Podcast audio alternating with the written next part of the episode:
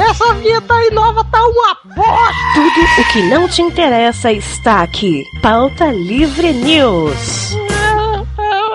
Vai, vai, vai, vai. Tá, tá.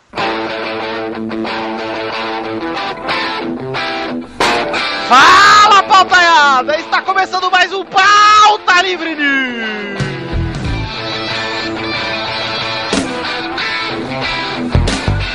Eu sou o Príncipe Lindo e estou aqui com o Carlos Torelho. Além de Carlos, estou aqui com Marina, minha noiva, com quem eu vou casar em setembro, que está estreando no Pauta Livre. Olha aí, palmas pra Marina. Tem que falar alguma coisa engraçada agora? Não, você não vai conseguir. Quem está aqui tam- junto com ela está aqui Guilherme Baldi, o vulgo Guizal. Videiem meus drugs este podcast que será muito horror show com a graça de Bog. Quem está aqui também, Douglas de Oliveira Lírios. Tô aqui mexendo no WhatsApp enquanto termina essa abertura. E quem tá aqui é o idealizador dessa pauta, o melhor amigo do senhor Aleph, Rodrigo do Quarto Sinestro. Também estou aqui no WhatsApp trocando mensagens e mandando nudes pro Doug. Ah, e pro cara da Aleph. Antes de mais nada. Bom, gente, antes de mais nada, precisamos agradecer a editora Aleph que cedeu os livros pra gente fazer as resenhas. Puta que pariu, cara. E que livros. Que é, a gente vai comentar um a um, mas porra do caralho. E qual que é a pauta de hoje, Rodrigo? Vamos falar sobre os livros que eles nos mandaram. E são livros que praticamente todos foram também adaptados pro cinema. Então vamos comentar os livros, os filmes e comparar entre eles. É isso aí. É isso Valeu. aí. Um beijo do gordo. A verdade é a gente se pautar os livros pra saber as suas adaptações pro cinema e é só em cima disso, é só isso, né? É. Então é, É isso aí, né? repetiu o que o Rodrigo falou, então vamos pro grito dos e-mails do Torinho. Agora sua casinha, seu forninho cai hoje. Usou caba mentiroso.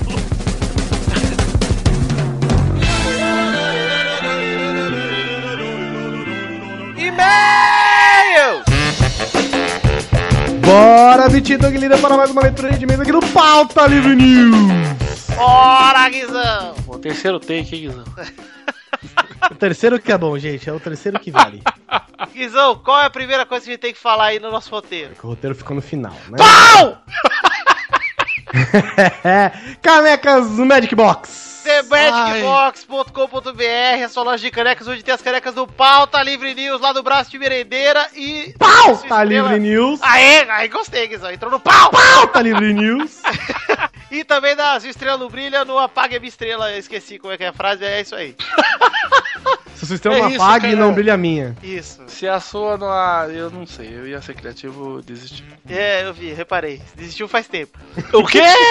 que isso, cara? A loja The Magic Box se encontra em themagicbox.com.br. Temos novidades, Doug. Fiquei sabendo Temos. outro podcast aí com canecas, é isso? Sim, Procede? tem canecas da Cidade Gamer, mas não é como se alguém se importasse de verdade, porque as pessoas só se importam com o Pelada na Net, porra, saiu! Cara, saiu a ilustrinha que eu fiz para o novo header lá do Pelada na Net, saiu em caneca e tá bombando! Já vendeu duas, duas mil! O que vocês não sabem é que a caneca já tava pronta antes do Doug desenhar. Exato, porque o Doug demorou e ela tanto. ficou em branco. É. Ela ficou em branco muito tempo. Eu gostei da piadinha, Guizão. Entrem lá no TheMagicBox.com.br agora e vejam o novo acervo de canecas dele, que inclui a Magic a, a do Pelada. Também tem caneca do KT da nova, tem caneca da Cidade Gamer, tem caneca do Pauta Livre. Catena! Não, eu vou lá. Ei, é, Doug, é assim que funciona. Então entre lá em TheMagicBox.com.br, pau! E comprem caneca. Comprem principalmente a do Pelada, porque eu quero o dinheiro de vocês. Ah, eu também eu vou ter uma porcentagem de 0%. 0%. Bom, já falamos The Magic Box, então, Douglas, vamos acelerar aqui pra falar também do nosso Patreon. Patreon, O. Guizão, que já tá acostumado a falar do Patreon lá do Grande Coisa, podia falar aqui também, Guizão. Exato. o que, que é o Patreon? O Patreon, senhoras e senhores, é o serviço de patrocínio em que você pode manter o Pauta Livre News no ar. Ah, olha aí, hein? O Doug tem que tirar o dinheiro pra pagar o servidor, hein, Doug? Eu Pois é, Douglas, lembre-se. Saindo do meu bolsinho.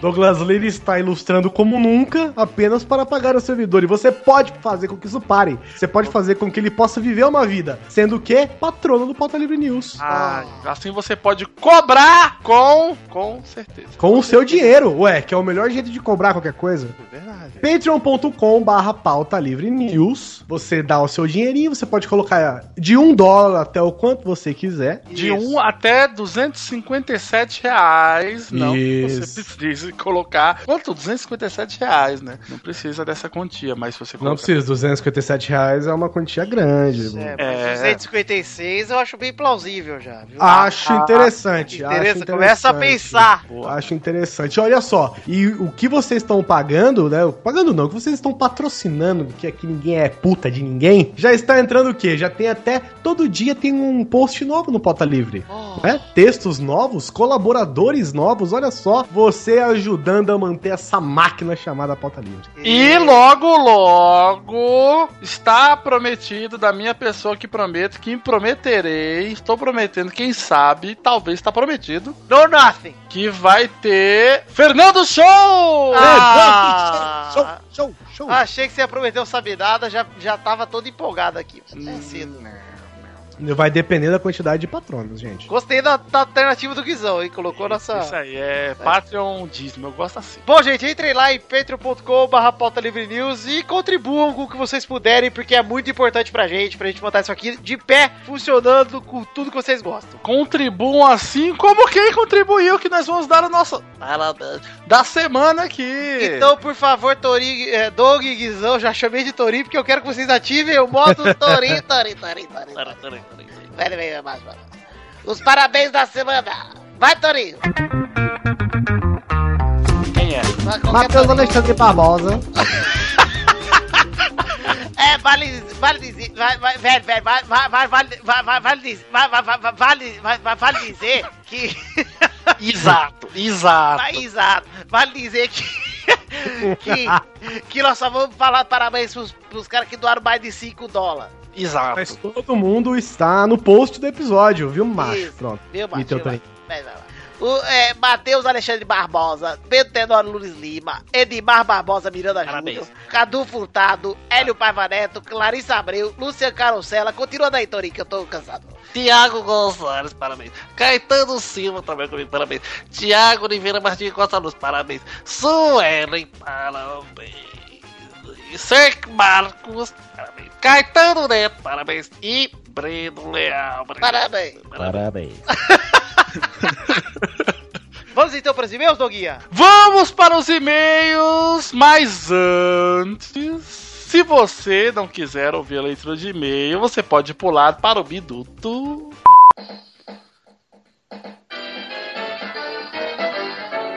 Uou! Nenhum. Não dá pra pular, uou! Dá Vai. pra pular. Só que o tempo que você vai ficar tentando achar uma hora que cabe pro e-mail e começa o podcast, mas tá ser ouvido uma vez. Vai, Olha, eu vou, eu vou fazer aqui, cara. Eu, eu eu ouço muita gente falando, ah, não sei o que, não escuto os e-mails do Pauta Livre. Cara, a gente não só lê um recado, a gente faz um, um, um micro podcast aqui, cara. É Exato. um evento, cara. É, um cara, é um evento, não é igual o, o Papo de Gordo, que é chato. Bem chato, bem ruim. Não é igual do We Are Geeks, toca aquela musiquinha chata lá do, do É. Carmen da Burana, chata pra cacete, com aquela Isso. voz que. Oito anos já com aquela voz, muda essa voz. Eu fico. E-mails, Vitor. E-mails, vamos ler aqui. Quem quer ler o primeiro e-mail? Eu leio aqui o primeiro e-mail que é do. Por que você falou e-mails, Vitor? Não entendi. E-mails, Vitor. É porque aqui é o, é o Pig Pog.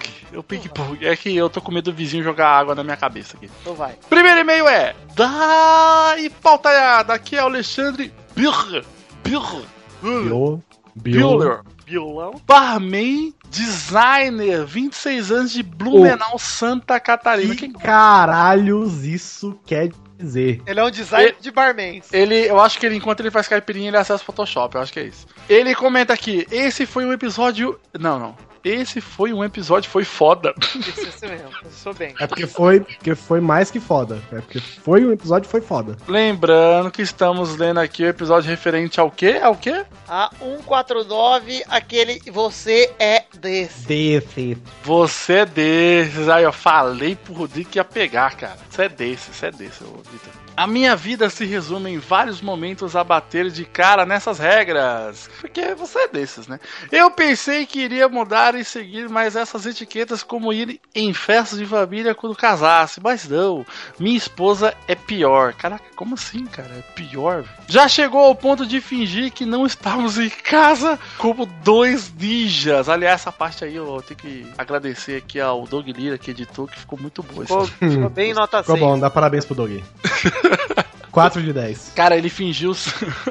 Imagina o casal, dois ninjas lá, fingindo lá por causa de uma porra de uma visita surpresa. Tiveram algumas visitas surpresa na casa dele e quando alguém convida eles pra ir em festa, eles já mandam que não tem bosta nenhuma pra comprar presente e ainda quer que vá na festa. Eu vou até colocar aqui entre aspas, vou ler com a voz de Torinho. Eu não tenho. Ei, mas, ei, mas, mas, mas, mas, mas, mas, mas. Ei, ei, ei, eu não tenho dinheiro pra comprar um presente. Você quer que. Ei, ei, ei, você quer que eu vá? Quer que eu vá? Regras sociais são solucionadas de maneira rápida e eficaz, sem ficar pensando, será que estou seguindo a etiqueta? O que o Malfátio, o grande Malfátio, brilhou no episódio, exemplo de conduta, faria em meu lugar nessa situação? O que, Malfátio, você faria? Responda aí no Eu já eu respondo para o Malfátio, pelo Malfátio, é o seguinte: ele jamais não teria dinheiro para ir numa festa de alguém. É verdade, é verdade. Sobre o ato de falar amor, né? Para todo o atendente, como o Torinho falou, eu não. Cara, quem é que fala amor, assim? Quem que Chama- ama chama atendente? atendente de amor, o amor. É Ah, amor. bom. amor. Exato. O pior sou eu que. o pior sou eu Exato. que, que antes de desligar o telefone digo te amo pra minha esposa ou tchau. Porém, meu tchau é pronunciado quase como tchau. Não, cara, que, que vergonha.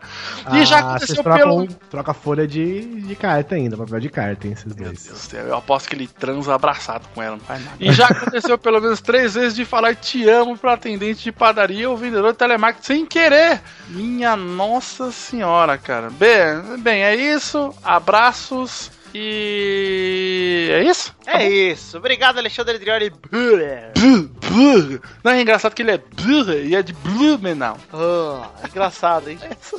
Guilherme Baldi, por favor, segundo e-mail. Rafael Imamura, 22 anos, estudante de engenharia de telecomunicações. No programa passado, durante a leitura de e-mails, porra, vai falar da leitura de e-mails no programa passado. O senhor Vitor Faglione Rossi, olha só, está acusando diretamente você, Vitinho.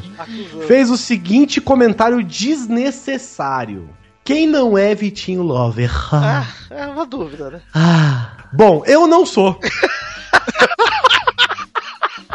Explico. Graças ao citado, estou fazendo terapia intensiva para me recuperar de um trauma. Este trauma causado pelo Sr. Vitor. Olha aí, ó. Acabando com, com psiquês. Disse que disse que me odiava em uma leitura de e-mails do Frango Fino após eu ter dito que este estava dentro do meu top 3. Mal sabia o Sr. Vitor que os outros dois podcasts eram o Pauta Livre News e o Pelada na Net. Ah, Ah, só inventou agora, hein, bonitão.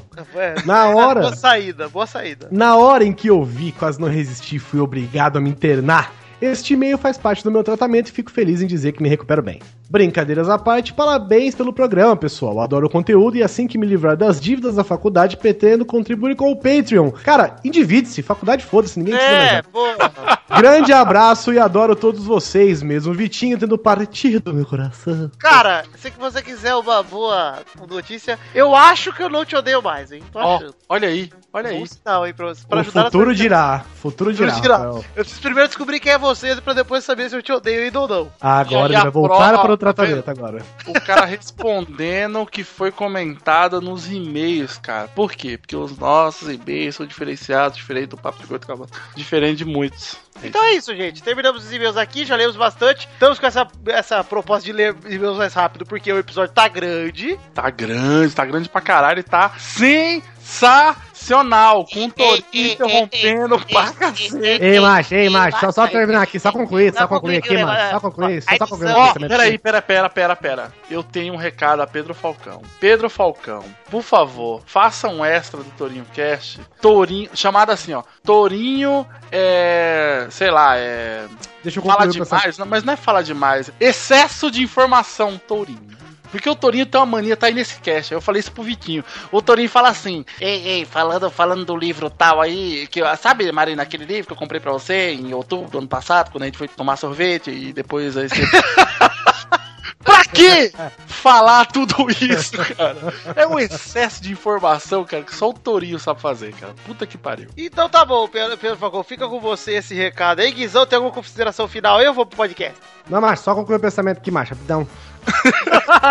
Ei, ei, ei, ei, ei, ei, ei. Ei, é- só concluir aqui, macho. ei, Aqui, macho. Estreia de Marina Minha Noiva, hein?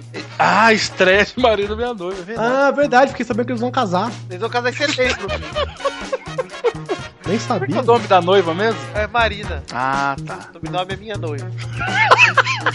Da família, vamos casar em setembro. Então é isso aí, gente. Fica com o podcast aí que já acabou isso aqui.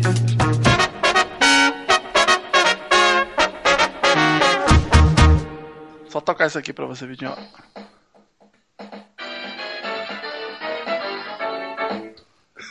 Acabou mesmo? Só isso? Acabou, não acabou?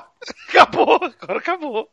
Quem quer começar aí, gente? Ai, ai. O primeiro da lista é o Planeta dos Macacos. É, porque eu quero que o Torinho fale logo, porque senão ele desembesta. O primeiro da lista é o Planeta do Soin. Não, pera aí, começa de novo, Vitinho.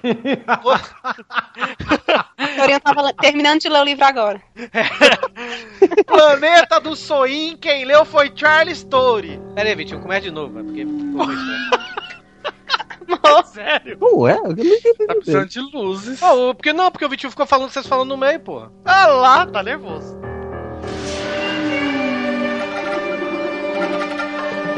O primeiro livro da nossa lista, quem leu foi Carlos Torinho. E qual que é o seu livro, Toro? Meu livro é O Planeta dos Macacos. Oh, o mundo do Soin. O Mundo do Sonho. Rapaz, que livro, viu, velho? Gostou, Toro? Porra, velho. então tá bom, vamos pro segundo livro.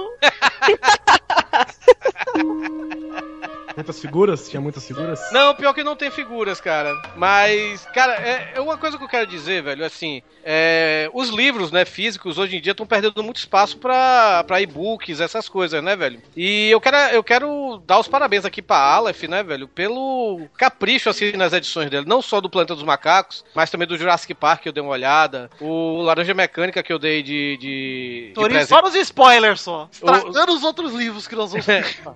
Não, mas o Laranja Mecânica também, que eu dei pra Marina no, no ano passado, no retrasado, não foi, não foi amor? Do... Foi ano passado. Foi ano passado, no dia dos namorados e tudo. Que a edição é caprichadíssima também, é, sensacional a edição. E o do Plano dos Macacos ah, tem vários extras no final, né? Tipo, entrevista com o autor, né? Que é o autor é o Pierre Boul, que ele é francês. O livro é de 63. 63, exatamente. É, tá na pauta. É, o livro é de 63 e o filme é de 68, né? E o que, eu, o que eu gostei do livro, velho, que, tipo, eu, eu tava esperando que tem muito livro, assim, que é praticamente é, pegaram o roteiro do filme, né, e transcreveram pro livro, né, velho? Contrário, né? Eu tô... Não, mas tem, tem, exato, mas eu não, eu não vou dizer qual é o livro porque é da, de uma concorrente, né? Mas tem livros que eu vi que é praticamente o roteiro, Porra, velho. por que você não vai dizer qual é o nome do livro? cara? Porque é da Ah, não. concorrente. Eu não O que, quero... que você quer falar dos Goonies, Torinho? Pode falar. É, isso aí. Então tá. Mas o livro veio antes do filme, não veio? Não sei. Aí eu não posso dizer. Isso eu não, não posso afirmar. É, porque, por exemplo, se você chegar no livro do Poderoso Chefão, o pessoal vai estranhar porque o filme é muito parecido com o livro do Poderoso Chefão. É, é- Tem, é de- tem é- algumas diferenças. os- Tem algumas diferenças. Tem, tem, tem. Claro que tem, porra. Uma adaptação, mas, porra, é, é quase cuspido ali, entendeu? E Mas, aí tipo, resta você a, a saber se é uma cópia ou se é uma boa adaptação. Aí depende do julgamento de cada um. Então, mas você transcrever de forma fiel, se você não Sim, sim, precisar claro, mudar claro. muita coisa, isso é algo ruim pra você? Isso não é ruim. Não, não, de maneira alguma. Muito pelo contrário, tanto que eu gosto quando a- a- alguma obra é fiel ao, ao livro, sabe? Mas é porque o que eu abracei no Preso dos Macacos que eles fizeram um- uma coisa, tipo, é, é, depois quando você vê, lê o livro, você entende que, tipo, do jeito que está, velho, era inadaptável, sabe, cara? É, a história é muito diferente para começar o, o- no filme, né? O, o personagem principal, que é vivido pelo Charlton Heston, o nome dele é Taylor. E não existe nenhum Taylor no livro. O, o nome do, do, do principal é Ulisses. Aliás, não Sabe? existe nenhum Taylor homem, né, na, na humanidade. Não, não tem nenhum Taylor no livro que eu tô dizendo, caralho. Mas é, é Ulisses o nome, ele é francês. Ele é um jornalista, por sinal, um jornalista francês, né? Que tá na expedição pra. Que na- dura, o, o livro se passa assim numa época que as colonizações entre planetas eram normais, sabe? Viagens também, sabe? E É, começa. que época é essa? Ah, Não é- 1712. Aí eu tô aqui dar um passeio em Marte, aí eu volto aqui. Ah, de É- caravela. É engraçado até porque. Cara, É, velho. Engra- engraçado isso também porque, como o livro foi escrito em, em 63, quer dizer, ele foi lançado em 63, é, ainda não, não tinha tido ainda a viagem à Lua, nem nada, né, velho? E aí mostra, começa o livro, começa com um casal, né? é, encontra, tipo, eles estão navegando pelo, pelo espaço e encontram uma garrafa com um tratado dentro da garrafa. Tipo essas garrafas de náufrago, sabe, velho? Que o povo acha no, no meio do mar, essas coisas. Encontram a esmo, tipo, flutuando. no- Exato, exato, exatamente. E aí eles pegam, né, velho, e começam a ler esse tratado, e é o tratado do Ulisses, né, falando sobre o, o, o, o achado dele, né, de ter ele, ele Eu ter achei engraçado Hum. que o Torin falou que o livro é de 63 e que o homem ainda não tinha nem ido pra lua. E o Torin, então, está se provando o grande cara das teorias da conspiração, porque o homem foi pra lua em 59. 69. 69, então eu estou errado, gente, desculpa. Eu conspirei contra Torinho aí, quis jogar ele. Seria eu o Illuminati? Fica no ar aí. 69, dirigido pelo Stanley Kubrick e tudo, né, cara? Mas. mas aí, é, mostra ele chegando na- lá no planeta e tudo. Ele tem, é, é ele mais dois, também é, é, como assim no filme, né? Mas também são personagens completamente diferentes, com outros nomes e tudo. A, a única semelhança, assim, do filme com, com os livros são os macacos, né? Que é a Zira, que é a, a macaca que ele faz amizade, né? O Cornelius, que é o, o noivo da Zira. E a mulher que ele. Amizade não é. Ah, tá. Tem a outra macaca, né? É, e, e a mulher que ele encontra lá, né? Que é a nova, né? Que ele batiza de nova. E... É, porque ele dá uns, uns catos. Exato, exatamente. E há uma grande diferença também em relação ao, ao, ao filme, que a sociedade dos macacos, né, que ele acaba visitando, a sociedade é uma sociedade como a nossa, atual, sabe? Os macacos é, viajam de avião, é, tem carro, sabe? É, tem cientistas, essas coisas todas, eles estão. até no livro é chegado a, a- a um momento que fala que, a, pelo que o, o Ulisses conversa com os macacos, né? A sociedade deles é tipo uns 30 anos atrasada em relação à a, sociedade humana que ele vive, sabe? Que não é, parando assim pra analisar, não é muita coisa, sabe? É, hoje em dia, hoje em dia seria muita coisa. Sim, né, claro, mas 2015 naquela época pra- é, era 63, não. É, de 63 pra 33, Não, talvez. peraí, um- porque assim, a, gente, a gente tem que fazer um paralelo bem. É, pra quem já. é, tem um pessoal que tá perdido. Como assim tem um filme do Planeta dos Macacos de 63? Não é esse agora que teve? Com... Gente, tem um É filme. verdade, aliás, tem né, uma cara? série de filmes, né? Que precede esses filmes recentes dos Planetas dos Macacos. Na história do filme, o personagem, mais um grupo de cientistas, está fazendo uma expedição na. a- a- velocidade da luz e dá uma, uma zica lá, como o Doug diz, e eles vão parar numa Terra. Só que eles acham que estão de volta, estão num, outro planeta, eles descem lá e tem vários macacos, é, numa sociedade de macacos, e os humanos são tratados como animais, né? Só que no filme não tem nada disso que o Torinho falou, tipo prédios, civilização, avião. Não, os macacos vivem num, numas casas feitas de barro. São aldeias, É, né? é Aldeias indígenas. assim. É, tipo, é tipo isso mesmo. É assim, eles usam roupas, tem classe, né? Tem os militares, tem o, o- os gorilas são os militares, os chimpanzés são os acadêmicos, os orangotangos são os religiosos, uma coisa assim. Mas não- realmente não parece com a história do, do livro, não. E interessante, tipo, porque no, no filme, isso, claro, no filme tem que ser. Isso tem que ser, tipo, meio que jogado, porque pra explicar isso tomaria muito tempo, sabe? Mas no livro, é tipo, ele fala o francês, né? Que é a língua que ele é francês e tudo. O livro é francês. E os macacos têm o próprio dialeto deles. E ele, com o tempo, ele é capturado, né? Muito tempo depois, ele acaba é, cons- conseguindo é, aprender a linguagem dos macacos e acaba ensinando também a língua francesa pros macacos se comunicar com eles, sabe? Tu conseguiu gostar do livro na mesma medida do filme? Como que foi? Tipo, diferente pra ti? Eu adorei o livro. ideias. Eu adorei o livro, eu adorei o livro mesmo. O livro é uma leitura rápida, tem 170 páginas, eu consegui ler em, em três sentadas. Assim. É, sentado a gente sabe onde. É, pois é. Mas. O, livro não, o livro não deve estar tão cheiroso uma hora dessa. É, pois é. Deve estar com as páginas já, o Torinho já entende sentada como cagada, então ele já. Sempre. É. Ele tem livros em cima da pia do. Já esse aqui já vai virar um arquivo confidencial do Torinho? A gente não vai mais falar do livro, mas Nunca.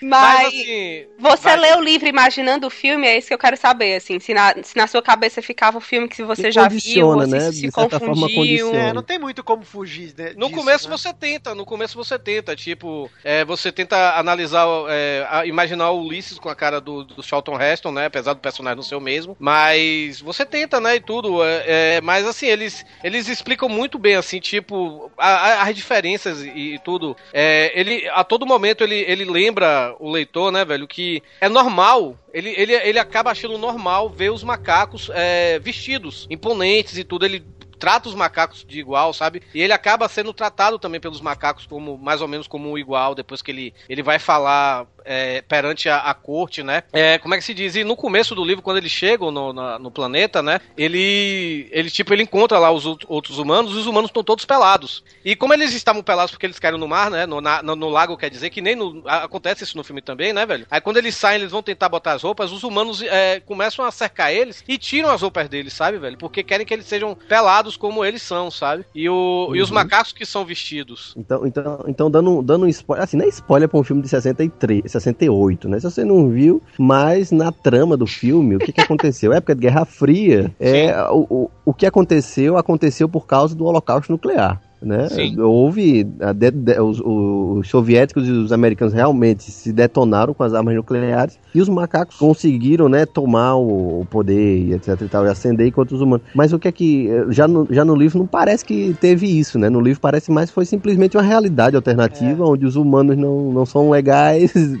do nosso ponto de vista e os macacos sim. Né? Na é legal verdade- essa questão. Na verdade, desde o primeiro momento do livro, já é implícito que aquilo não é o planeta Terra, é outro planeta. Ah, tá, beleza. É outro planeta. Tipo, e ele fala, né, velho, que. Eu até sublinhei aqui no, no- no livro, né? Ele fala, né? Ele, ele diz que os, os macacos eles têm eletricidade, têm indústria, automóveis, né, velho? Mas no que se refere à conquista do espaço, eles ainda estão na fase dos satélites artificiais. Ô, Torinho, eu, vou, eu digo mais. Vou Hum. dizer uma coisa.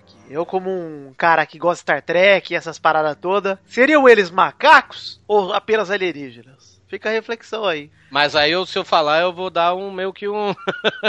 É, não, aí, isso aí não dá o spoiler do livro, porque eu acho que o maneiro daqui é a gente ajudar a Aleph a ganhar dinheiro também. Então, Exato, mas assim, o final, é, acho que, o, o- como o Rodrigo falou, né, um filme de 68, e muita gente, mesmo que não tenha visto o filme, sabe que o final do filme, se não sabe, vai saber agora, o final do filme é o Charlton Heston é, indo embora com a nova, né, é, a cavalo, e ele encontra a Estátua da Liberdade lá, é, enter- semi-enterrada, né, e ele tem um colapso, dizendo, Isso. não, vocês É porque estragaram a- tudo. a- até o momento ele não sabia que estava na Terra, né? No filme, É, exato. até É, o momento exato. ele não sabia que estava na Terra, tem que Aliás, chegar lá e ver pro- a Estátua da Liberdade e falou, ai, caralho. Isso É, aí eles veem que ele viajou no tempo, né, velho? Ele viajou no tempo. Nessa que- época, cara, imagina, imagina a galera vendo essa porra no cinema na época, velho. A- a- a- o cérebro da galera plou, explodiu, cara. Eu, eu vou te dizer uma coisa, velho. É, eu, eu antes de, de ver o final, eu tava conversando até no grupo da gente no WhatsApp com o Mal, né? grupo o da Mal- gente. E o Mal, e o Mal falou que o final do livro é tão impactante, se não mais, do que o filme, sabe, velho? E realmente o, o, o final é bem diferente.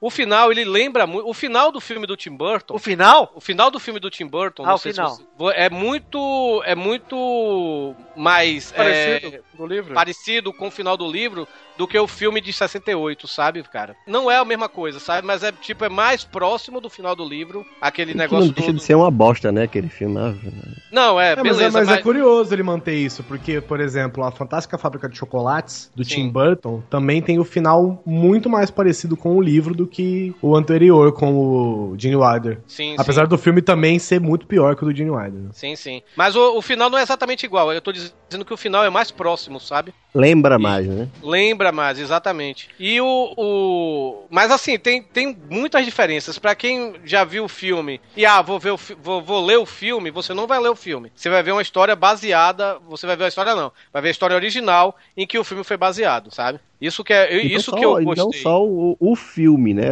Os filmes, né? Porque depois desse de 68 teve é, De Volta ao Planeta dos Macacos, que é a continuação da história do primeiro filme. Ih, mas aí, Depois- aí é um mal que tem esses outro, filmes sofrem, né? É, o, o, o autor, o Pierre Boulle, né? Ele fez o roteiro do segundo filme, né? Ele ajudou, ele foi consultor no primeiro filme. Ele disse que não gostou do final do, do Charlton Heston lá na, Aqui, porque no final do livro tem entrevista com ele, né? Ele não gostou do final com o Charlton Heston lá na, na Estátua da Liberdade, né?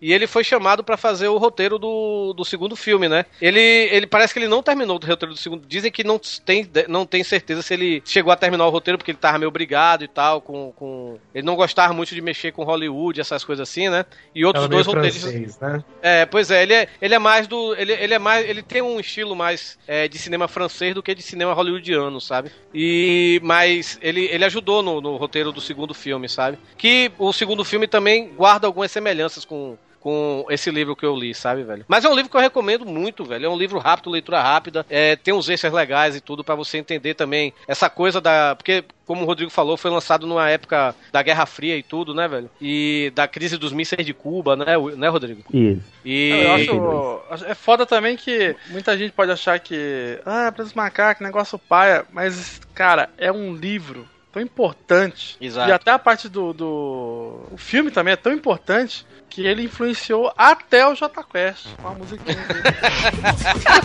Que é baseado no segundo filme, né? Que é De Volta ao Planeta dos Macacos. Ah! Caraca, Zero- que. Tá velho. Uma- o- só pra terminar, uma coisa que eu gosto bastante também é porque o filme, como é de 68, você não. Você, diferente dos filmes mais recentes, né, velho? Você não vê uma diferença muito grande entre os macacos, né, velho? E já Ó, fi- Torinho, somos todos macacos, hein?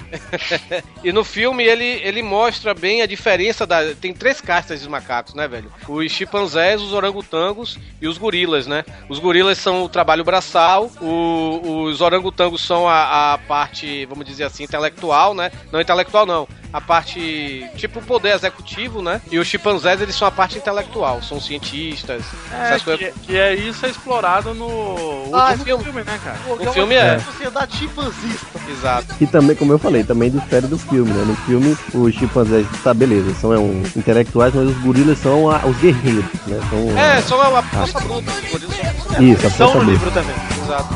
Não, mas é porque... Ah, vai te ver. Ah, tá bom.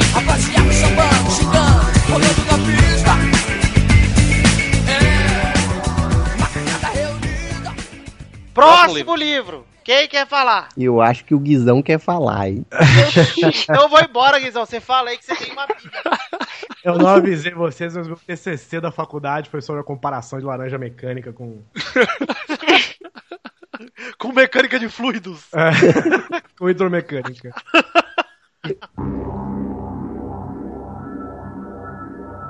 O, o livro que eu vou falar, óbvio, é Laranja Mecânica. Ele foi publicado em 62, escrito por Anthony Burgess. Burgess. Não Burgues. sei exatamente o nome do rapaz. Burgess. Burgs. Burguês. É o burguês. Burguês. E o, o, o livro é interessante porque ele tem um formato que ele era muito popular, inclusive no período, e um período um pouco antes, que é o romance de formação. Então, o que, que ele. Como é que ele faz? Ele, ele narra o cotidiano, ele narra a vida de um personagem ou de um grupo, desde sua, da sua adolescência, desde a sua infância, e ele finaliza o filme, ele finaliza o livro com a, o alcance da maturidade da pessoa. Né? Uhum. que, de acordo com as leis anglo-americanas aí, é mais ou menos 21 anos de idade, né? essa, essa idade por aí, que é, que é justamente como o livro é dividido. Ele é dividido em três partes e sete capítulos, que dá 21 capítulos, mas que não quer dizer necessariamente que cada ano seja, cada capítulo seja um ano da vida, né? O, o personagem principal é o Alex, que agora eu não me lembro o nome do cara que fez no filme, puta. É o. Malcolm McDowell. Malcolm Isso, McDowell. Que to... Cara, é impressionante como o pessoal lembra dele. Já, ele, tipo, ele fez o Laranja Mecânica e de repente envelheceu. É, ele só- fez é isso. Calígula depois, e, e engraçado que não chegou aos pés, assim, porque ele virou um ícone, né? E acabou totalmente estigmatizado por esse personagem. E Calígula é um filme tão bom quanto, assim, mas não foi tão visto. E acho que ele ficou pra sempre, Ô, tipo. E aí? Oi. No Calígula aparece a bilolinha dele? A- deveria. nossa, tem uma cena super icônica, assim, que ele. Hum, Vou pesquisar Fala- aqui, vai falando. Que ele coloca. Que tá. Alguém põe chantilly, ele Ai, me bota. droga na chantilly na- bota chantilly na bunda de alguém e bota uma florzinha em cima. Olha essa Roma, olha esse Roma cheio de chantilly. Uma coisa assim, sensacional. Indico, inclusive, esse filme. Essa Roma antiga cheia da balada, velho. Imagina você passava na Roma antiga, tinha Coliseu, no lugar lá de bater nos escravos, e tinha uma sorvete iogurte.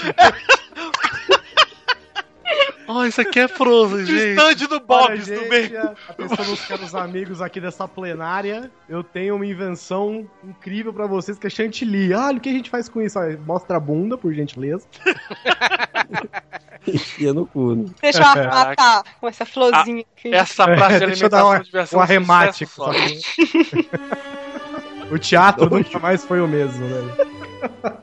Bom, não é disso que o livro se trata, né? Apesar de o filme se tratar muito disso. Mas o filme, o filme é basicamente sobre um, um- um grupo de adolescentes, né? E que já aí começa já a primeira diferença com o livro. Que o Alex e os amiguinhos dele, os Drugs, né? Que é a linguagem que ele usa pra falar amigos, eles têm, no filme, eles têm uma média, sei lá, 18, 20 e poucos anos. Já são adultos, né? Basicamente. Enquanto no livro, eles têm 15 anos, cara. Brincando. Ah, Que eu acho até, assim, sem nenhum respaldo de pesquisa nem nada, mas eu acho até que foi uma forma que o Kubrick na época usou pra não chocar tanto. Porque o filme já é Então. muito chocante das coisas que eles fazem de violência, eles sendo dessa idade. Imagina botar uma molecada pra fazer o que eles fazem. pedido do estúdio, né?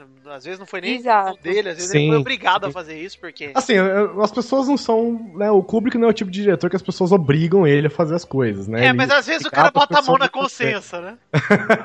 então, mas o que eu vou dizer, essa é uma diferença, inclusive, Marina, que eu achei que foi muito um, um acerto muito bom no filme. Porque acho. o filme, o livro, ele é numa Inglaterra futurista, só que é uma Inglaterra futurista decadente. Então não é um futuro distante, cheio de carros e macacos. Mas ele é, é. é bem assim, tudo destruído, as pessoas são. A divisão do, prole, do É, proletário é Londres clara. barra Osasco. É, isso. rapaz, Londres com é Osasco e Rio de Janeiro um dia depois do carnaval. Osasco Todo é a mundo Nova só Califórnia. janta salsicha. Olha, eu vou te E- mostrar que Osasco então- é a Nova Califórnia. Ah, e, e como é que é a vida lá? Então, basicamente, os adultos fazem aquela a típica vida de, de operário inglês, né? O cara trabalha, o pai e a mãe dele trabalham o dia inteiro na fábrica e de noite simplesmente assistem televisão, que é algo que o, o, entre aspas, o governo faz para que as pessoas se mantenham na linha, né? Então são todos praticamente apáticos. O mundo todo é apático. Então, os jovens, o, o Alex seus amigos e outras, as outras mil gangues que são espalhadas por Londres, elas, elas procuram coisas pra fazer, pra se. para se. é, arranjar coisa pra fazer, sabe? Pra dar um Pra pouco ocupar. de adrenalina. É, pra se ocupar. E, e como eles são bem vazios Passar o- também. Passar o tempo. Isso, como eles são vazios e aquele pura destruição e caos, tudo neles é violência. Né? Basicamente é tudo isso. negócio é tudo tapa na cara. Robotizado. Epa, epa, epa, epa, epa, O. Dog tá meio estranho. Dog. Normal, normal Marina. Pô, tá ouvindo. Marina, é verdade, ele tá normal, você que não tá ouvindo.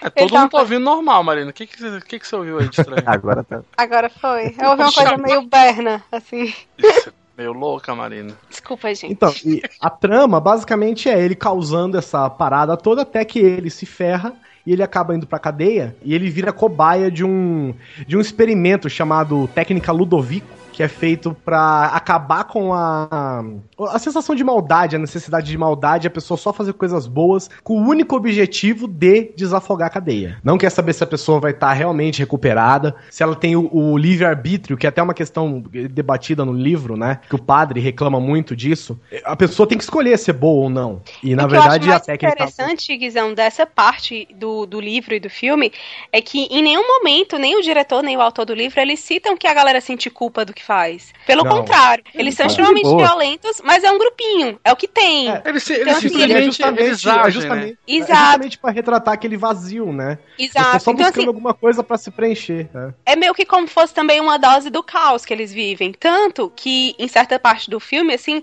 dá a entender que os pais sabem da conduta deles, mas ninguém faz nada. É tipo, É. tudo ok. E Isso. uma coisa que eu acho super interessante, assim, do, do personagem do, do filme é que ele tem uma ligação super forte com música clássica, né? E ele faz essas coisas cantando música clássica e tal, então é como se fosse totalmente normal, fizesse parte dele. Ele agride as pessoas e agride pessoas mais velhas. Eu não, então é- eu não li o livro, mas do pouco que, que o Guizão já tá, tá comentando aí do livro, a estética do filme totalmente diferente do livro, né? Acho que no Não, livro nem tem essa estética, não- nem cita Totalmente nada. é pouco. Ó, já te fala uma coisa. Olha só, aí, aí entra muito da, da liberdade criativa do Kubrick, né? Que a gente sabe que os filmes dele não só tem, não tem só fotografias Peraí, peraí, entenda o seguinte: o Kubrick, ele era foda, então ele tinha liberdade criativa. Se É, ele fosse um outra, merda, né? ele O estaria Kubrick é- cagando para o livro, né? É, Não, Não, basicamente. outra coisa importante, importante falar disso que o Doug falou, o Kubrick tem uma frase famosa, né? Ele dizia o seguinte, eu adoro adaptar filmes ruins. Aliás, eu Ah, adoro que era adaptar livros aquele ruins outro- em filmes bons. Achei que era aquele outro ditado, o Diga-me com quem andas e te direi quem bate até que fura. Não, é. Tanto bate até que direi quem és. Não, é. É por aí. Ok, continuando. E é engraçado que assim, então, ó, tipo, o Kubrick várias- ele, achava, o- ele achava o livro ruim, ele achava que o livro não prestava, do mesmo jeito que ele achava É, que do mesmo do vinho mesmo jeito. ele- Ele via potencial. É, o engraçado do Iluminado, né, perante o Kubrick, é que o Kubrick achou o Iluminado um livro ruim, aí ele fez um filme e o Stephen King achou o, li- o filme ruim, né? ah, mas aí é recalque. É, aí foi recalque, foi uma treta. mas, a- mas uma das Ele fez um liberdades filme que ele depois, tem, que é eu acho que é interessante o seguinte, é, o Kubrick usou pra fazer o filme a versão americana, a tradução americana do, do livro, que diferente de todas as outras, ele tira, ele simplesmente se liga. Olha só como é que já começam as, as diferenças do livro pro filme. Ele já começou tirando o último capítulo do livro. Eita, que potencial, hein? O a, a edição americana, a primeira edição, claro, americana, ela é simplesmente. O último capítulo não tem, cara. Ah, gente, vai dar um livro grosso ele- demais. Tira esse capítulo. É, não, não é por isso, cara. Não é imagem. por isso. É porque, é porque os produtores achavam que o filme, o final do filme não combinava. Com O, livro. final do livro não combinava com o resto do livro, entendeu? E eles Ah. simplesmente tiraram, cara. Olha. Porque o livro, eu não vou dizer o que acontece, mas o livro tem um final muito mais otimista do que o próprio filme. E. É, porque o filme ele- não é nada ele- otimista, Cara, essas, né? pois é, pois é, essas últimas páginas, essas últimas, esse último capítulo, cara, ele muda totalmente a compreensão que você tem do livro, cara. E do filme, inclusive, né? Uma das primeiras, ó, outras mudanças que ele fez, por exemplo, no livro não fala, não fala em nenhum momento das maquiagens que eles usam. Não tem nenhum tipo de descrição disso. E Não. vale dizer que é uma coisa bem diferentona. A roupa que eles usam é uma roupa também que diz bem quem eles são com relação a essa agressividade, porque é uma roupa que Sim, sim. protege as partes baixas, digamos assim. Eles usam, tipo, facas que ficam dentro de. É como se fosse uma espada, né? Que fica dentro de umas É, uma Então, Isso. assim, diz muito sobre quem eles são. E eles frequentam os lugares bem diferentes, tomam as drogas É. bem diferentes. E Ah, nada disso livro- tem no no li- livro. Então, nada disso tem no livro. Não fala o tipo de roupa que eles usam, como são os lugares. E é engraçado porque é isso que eu achei interessante do, do filme. Porque você vê que apesar do- da, da, da trama ser mega densa, né? O filme é densíssimo, né, gente? Pelo amor de Deus. Ah, e é tudo colorido, né? O filme todo, Tem cara. piroca é pra todo cor, lado. E, e É, outra é um coisa filme bem pesado também, Mas assim, de tudo, Guizão, assim. Eu acho Laranja o, Mecânica... O livro, pelo menos essa edição que, que ela soltou, né? é, vamos dizer assim que o livro também não é de fácil leitura, né? Por causa de toda a gíria que, que eles soltam, não é isso? O Então. livro, ele, ele é escrito na língua que o Alex fala. E, e ele fala uma língua que é como se fosse uma junção de vários dialetos. Ele inventa é, coisas, ele, de- como chamar algumas palavras, e o livro, ele é escrito assim. Não é uma leitura que eu diria assim, ah, vou deitar aqui nessa cama e vou ler esse livro porque eu vou super me distrair. É tipo um mano de Porque você- Osasco num livro. Você, Escrevendo na seda, né? Você É. tem que ir o tempo inteiro pro glossário. Na edição da Aleph, eles colocaram atrás esse, um glossário e vários extras.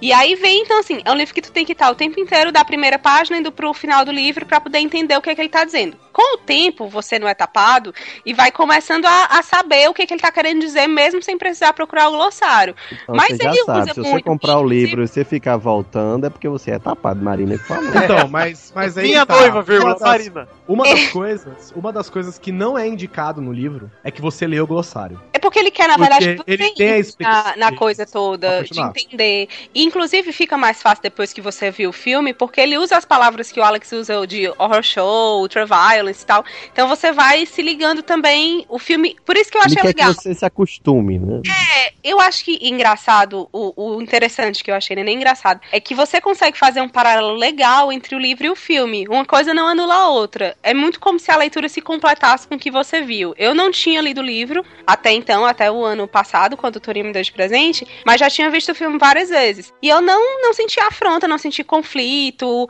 Tem umas diferenças, mas uma coisa ajuda a entender a outra. Eu acho que o Kubrick entendeu bem o, o autor do livro e vice-versa. Pelo menos eu consigo ver assim, de fora, O totalmente. que eu acho, o que eu acho foda, assim, de cara, falando do, do, do filme, do Kubrick, é o fato deles usarem essas, essas roupinhas de suspensório e totalmente branco. É mais maquiagem assustador ainda. né, do, do olhinho. Eles É, bebem leite, né, também, né?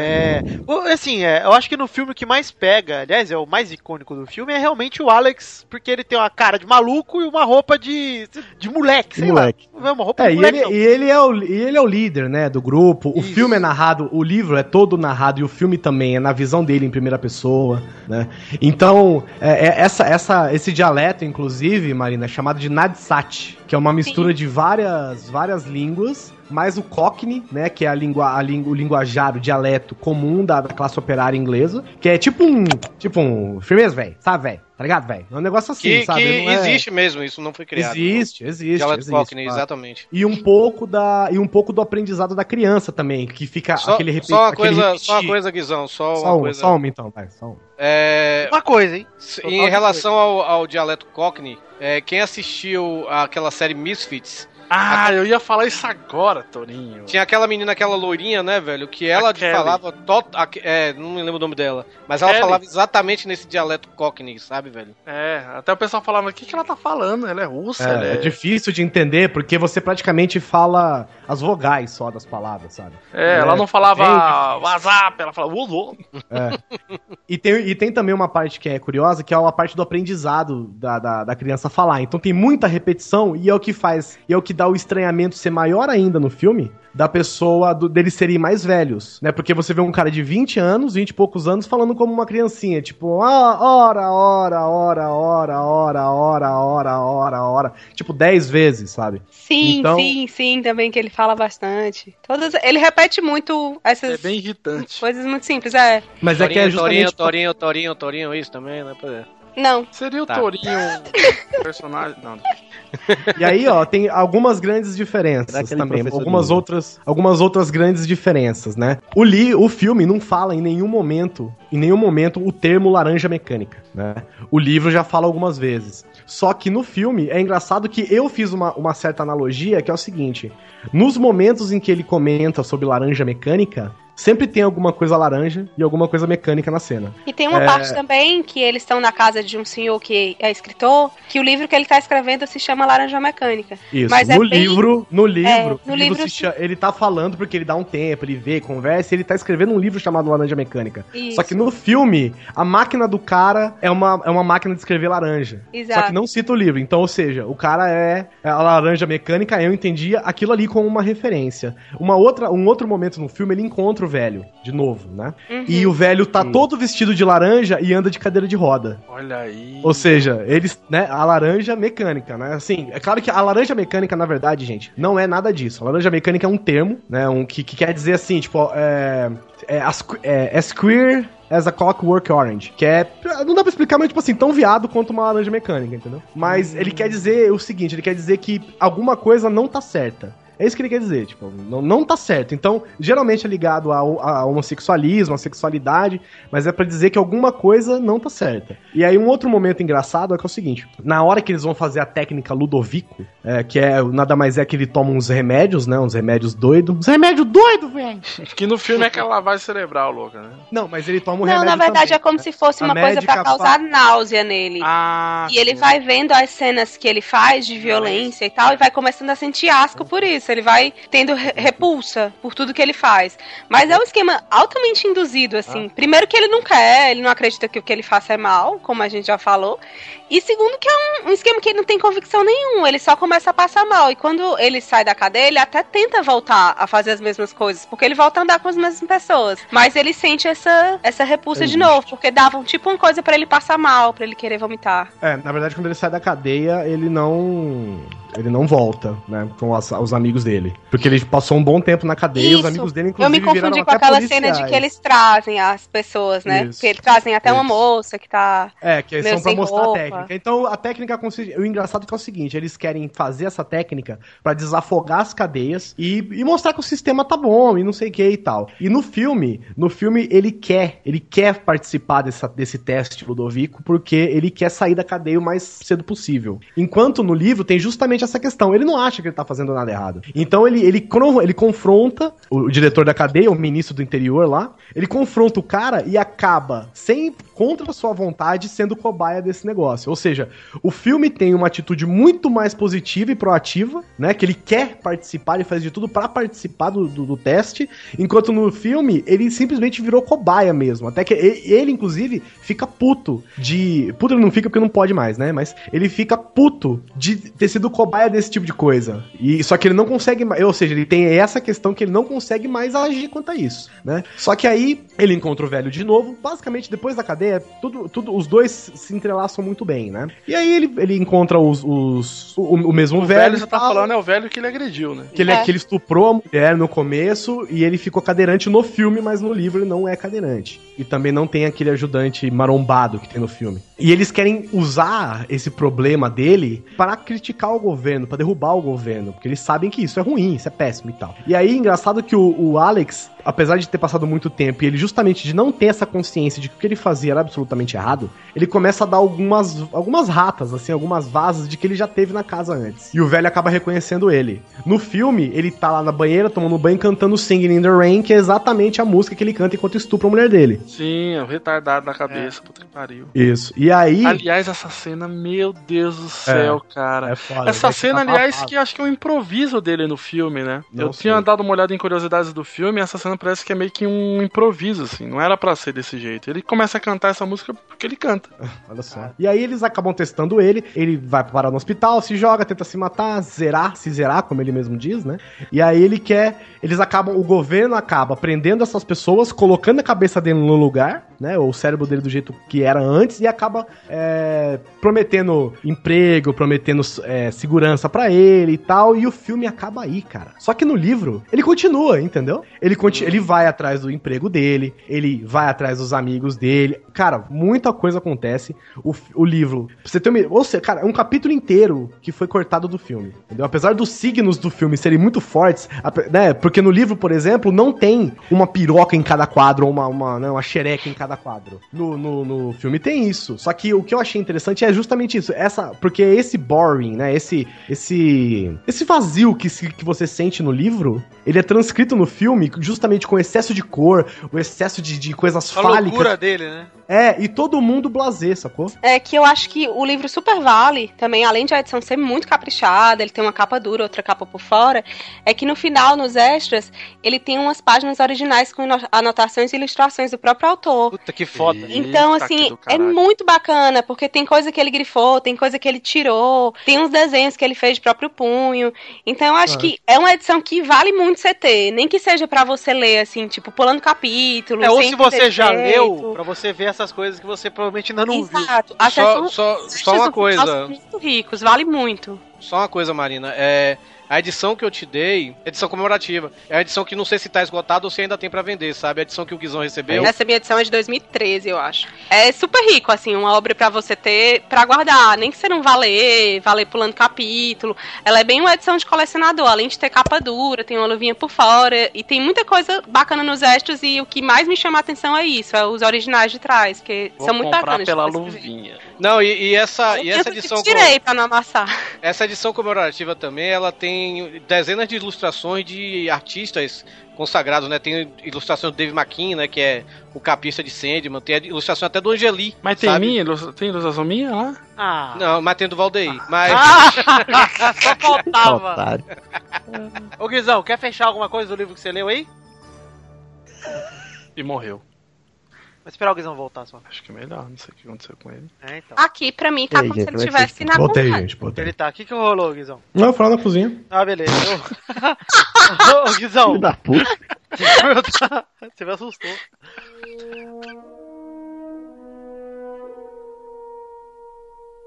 Gente, antes de falar do livro que eu li, eu quero falar um pouquinho do, do hábito de leitura que eu tenho, que é nenhum, né? que eu tenho pouquíssimo hábito de leitura e meu, meu hábito de leitura se resume a quadrinho praticamente. E aí, é, há um tempo atrás eu li até a série, série inteira do Guia do Mochila das Galáxias, mas são livros curtinhos, né? Aí quando o Rodrigo Sim. falou, a Aleph vai mandar um livro pra você e tal, ela falou, vai mandar Jurassic Park, eu falei, maneiro, quero ler. A hora chegou aqui em casa, eu falei, puta que pariu, não falei, Rodrigo? Que Falou. livro enorme, gigantesco. Eu tava 500 lendo... É, eu tava lendo os livros do, do Geralt de Rivia, do Witcher, né? E eu li o primeiro livro do Witcher, aí chegou o Jurassic Park aqui, eu até tinha comprado o segundo livro do Witcher, falei, "É, agora não dá pra ler mais nada, preciso ler essa porra. Aí eu peguei o livro pra ler, e cara, a hora que você pega o livro do Jurassic Park, a primeira impressão que você tem na mão é que o bagulho tá muito bonito, velho. Assim, a primeira impressão logo de cara. Você vê ele tá bonitão, com aquele dinossaurinho fóssil bem na capa, vermelho, preto e branco. E tem a as folhas são vermelhas também, né? As, folhas são. laterais. É, a lateral é tipo folha de briba. É, É, o- engraçado você falar isso, porque eu vi. Eu, fui numa livraria esses dias e, cara, você vê de longe o livro, cara. É muito Ele foda. chama muita atenção na prateleira. E assim, tanto não, de é- frente quanto na lateral dele. Ô, É o, é o que eu falei do acabamento da Aleph, né, velho? Do cuidado mesmo? da Aleph É. com, a- com as coisas. É isso que você falou? Tony? O que que você falou do acabamento da Aleph aí? Do... Não, o que eu falei do. Tá, ó, a gente entendeu, Torinho. E deixa eu falar, em cima do que o Torinho falou do acabamento da Aleph, é o seguinte. As páginas do Jurassic Park, elas são todas estilizadas, assim. Vai chegando perto do final dos capítulos, fica com tipo um sanguinho na folha. É muito foda, cara. Tá muito caprichado mesmo. E o que eu achei maneiro, maneiraço do livro é que é o seguinte. Assim como a Marina falou da edi- edição de colecionador do, do Laranja Mecânica... Ele não tem só o livro, né? Ele tem uma entrevista no final com o Michael Crichton, o Michael Crichton, aliás, né? Porque o livro um O, o. Planeta dos Macacos também tem. E esse tipo de coisa é bem maneiro de você ter ali, porque complementa. Porque o Michael Crichton, ele não é só o escritor do livro, ele é o roteirista do filme também, né? Então, no caso, Jurassic Isso. Park é muito estranho, porque, assim, acho que de todos os filmes que nós vamos citar aqui, Jurassic Park é provavelmente o mais bem sucedido, ou um dos, sei lá, em relação ao blockbuster, acho que é o maior, né? É, é um como clássico mais- blockbuster, certamente é Jurassic É, um Park clássico mesmo. mais, é um clássico mais recente, né? Vamos dizer assim, né? Isso, é, mas é que é o que a galera fala, ele foi ao mesmo tempo o box office é, smash, né, que é o blockbuster, número 1, um, e ao mesmo tempo o livro foi o best-seller do New York Times número 1 um também, então era um, é, aquele negócio, é um filmaço e um livraço, teoricamente, né, antes de você pegar pra ler. É que vai ter uns Rodrigo aí que vai falar. Não, mas o Laranja Mecânica do Kubrick é bem mais filme. né? Não, da- Filme independente... iraniano que eu assisto sem fala nenhuma, só são muito legais. Leve meu marido pra assistir Godard no cinema. Levei o filme, tinha uma hora e dez, o Torinho passou o filme inteiro olhando a que horas eram no celular. Foi pior experiência. É, é exatamente o tempo que demora pra morrer, Torinho. Uma hora e dez minutos. Por aí, velho. Enfim, gente, é... só que tem muita diferença do Jurassic Park do livro e do filme. Que, aliás, velho, logo de cara, você começa a ler o livro, você já saca uma diferença primordial. Que é um spoiler pequeno isso aqui, mas, cara, o filme começa como? Primeira cena, os caras tentando conter um Velociraptor ali no portão. Aí corta, do nada, o... os caras querem fazer uma inspeção no parque sem motivo algum. Querem fazer uma Ah. inspeção. Você descobre que os, ins- os, os investidores, eles querem rever, né? O parque e tal, porque o parque tá perto de abrir. No filme, a intenção é essa. É, porque eles não querem que morram todo mundo no primeiro dia do parque e eles tenham que pagar a indenização É. pra vida inteira pra todo mundo. Porque até aí morreu o funcionário lá no começo do filme, que dá pra ver que o Velociraptor puxa ele, né? Então Ah, a preocupação é funcionário, válida. né? É. Entretanto, no livro, Guizão, logo no começo, aparece um funcionário na ilha com marca de mordida e baba, e o, o outro do Jurassic Park jura que é máquina que fez aquilo. Caralho. É. E na ilha, uma menina acha um lagartinho em pé que enche ela de mordida com essa mesma baba do cara. É, ou seja, você já vê que no, no livro o caos já tá instaurado não na ilha, e sim na- nas regiões por fora, cara. Isso Ah, lembra tá- muito, tá isso lembra um pouco, Isso. isso. lembra um pouco o começo do terceiro filme, né, velho? Que tá a menina lá. Isso, Do do segundo. segundo. do segundo, que Do ela vai. segundo. Então, aquilo lá é, é legal de falar, Torinho, porque uma diferença bem grande são os dinossauros. Tem muito menos dinossauro no filme do que no livro. E aqueles dinossauros que estão no começo do segundo filme, do Lost World, que é. Eles são os Procompsognathus. Que eles chamam de compis no livro. E eles são aquele dinossaurinho pequenininho. E a menina vai e ainda oferece um lanche à tonta. Tipo, pega arroz bife, a otária. Aí o dinossauro vai e rebenta ela de mordida, né? Ele pega, né? É, ele pega o rosbife dela, do, do lanche, Ela. pega todo, é.